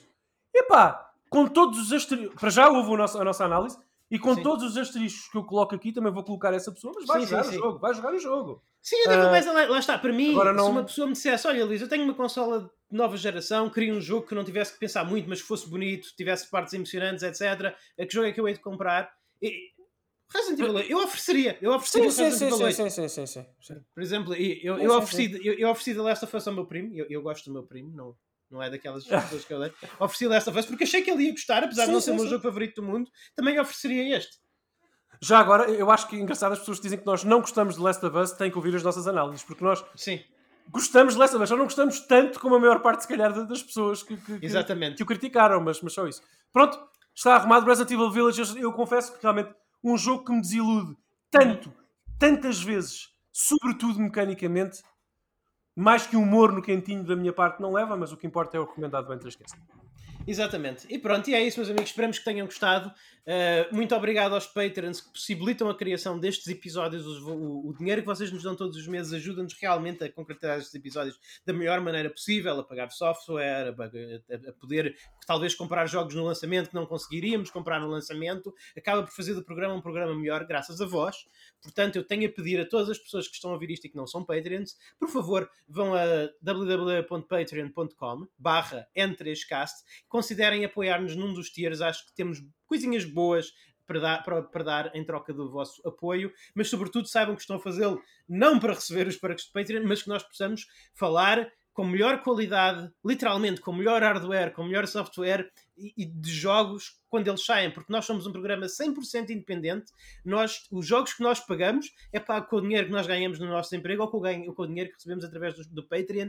Nós, não recebe, nós recebemos literalmente zero jogos, nem aceitamos. Já, já nos tentaram dar jogos e nós dissemos não, nós não recebemos jogos para nós. Quando muito, se quiserem oferecer jogos aos nossos ouvintes, nós podemos fazer um, um sorteio Uh, em, em nome da, da, da empresa que oferece os jogos, mas nós não aceitamos jogos diretamente de empresas para nós. Portanto, uh, isto custa custa dinheiro, esta independência custa dinheiro. Portanto, eu peço que, se gostaram desta análise uh, completamente independente, por favor considerem a darmos o vosso apoio no, no Patreon. uh, Daniel Costa, como é que as pessoas nos podem encontrar? Já agora agradecer o que tu disseste, é isso mesmo, e dizer uhum. que eu também preciso de dinheiro para acabar de pagar o meu Lamborghini, portanto, por favor, uh, continuem é a ajudar-nos no Patreon. De resto, portanto, lá está, patreon ponto com ponto br ene três cast.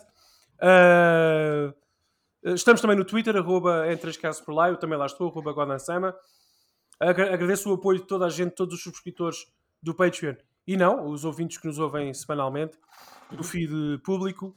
Sim. Uh, e, e foi um prazer estar aqui com os, com os, nossos, ouvintes, com os nossos, nossos amigos. Pedro. Daniel, queria, queria pedir-te, uh, talvez depois do Pedro, que fizesses realmente o um agradecimento aos nossos Patreons. Ah, claro Como, que sim. É uma coisa já que lá vou. Com certeza, já lá vou. Pedro, se quiseres ir avançando. Temos um Facebook em ene três net, onde nós vamos divulgando os podcasts mais recentes que vão sendo publicados, e também é um veículo importante para vocês partilharem a vossa opinião connosco, pessoal, no sentido de tornarmos este programa cada vez melhor para vós. É isso. Para mim, podem me encontrar em arroba pixel pedro no Twitter. E a mim podem encontrar em arroba Luís Maga. E, e finalmente, o, os créditos. Com certeza. Portanto, este é aquele momento de encher chouriços dos programas de televisão. Uh... Credo. Okay. Ser mais Só generoso que os nossos patronos. Desculpa, caros patronos. Pronto, queremos agradecer ao, ao Bruno Fernandes, ao, ao Rui Pedro Santos, ao Daniel Sebastião, ao Carlos Duarte e ao nosso amigo Ricardo Moncacho, que nestes primeiros dias, estes primeira, primeiros tempos de, de, de, de Patreon nos têm apoiado. É muito importante para nós. Uh, e é isso, obrigado a todos. Uh, espero que tenham gostado. Já agora, para fechar, fechar, fechar, fechar, fechar e dizermos adeus. Sim. Eu estava aqui a pensar e a refletir sobre a conversa que tivemos e lembrei-me que algumas coisas que influenciam a votação, que influenciam, possivelmente influenciaram a votação do Luís e do Pedro, uh, no sentido de recomendar o jogo, têm a ver com spoilers. Com coisas que nós não podemos dizer e momentos Sim. importantes da narrativa. Uh, eu imagino que seja o caso. Mas... lá está. Uh, o que acontece nas cutscenes é muito bom para escrever livros, mas, mas não, não, não, não dá. Mas pronto, ele estava só a refletir sobre isso. Também. Só a pensar sobre isso. Sim, sim, sim, sim, sim, sim, sim. Não, mas eu, eu... lá está. Quando, por muitas críticas que eu tenho a um jogo, quando eu não consigo parar de jogá-lo até ao acabar, claro. Faço literalmente maratonas dele, alguma coisa ali bateu certo. Claro. Alguma é. coisa ali bateu certo. É um jogo competente Enfim. em muitas coisas, claro que sim. sim, sim. É. Meus amigos, até à próxima. Fiquem bem e joguem muito.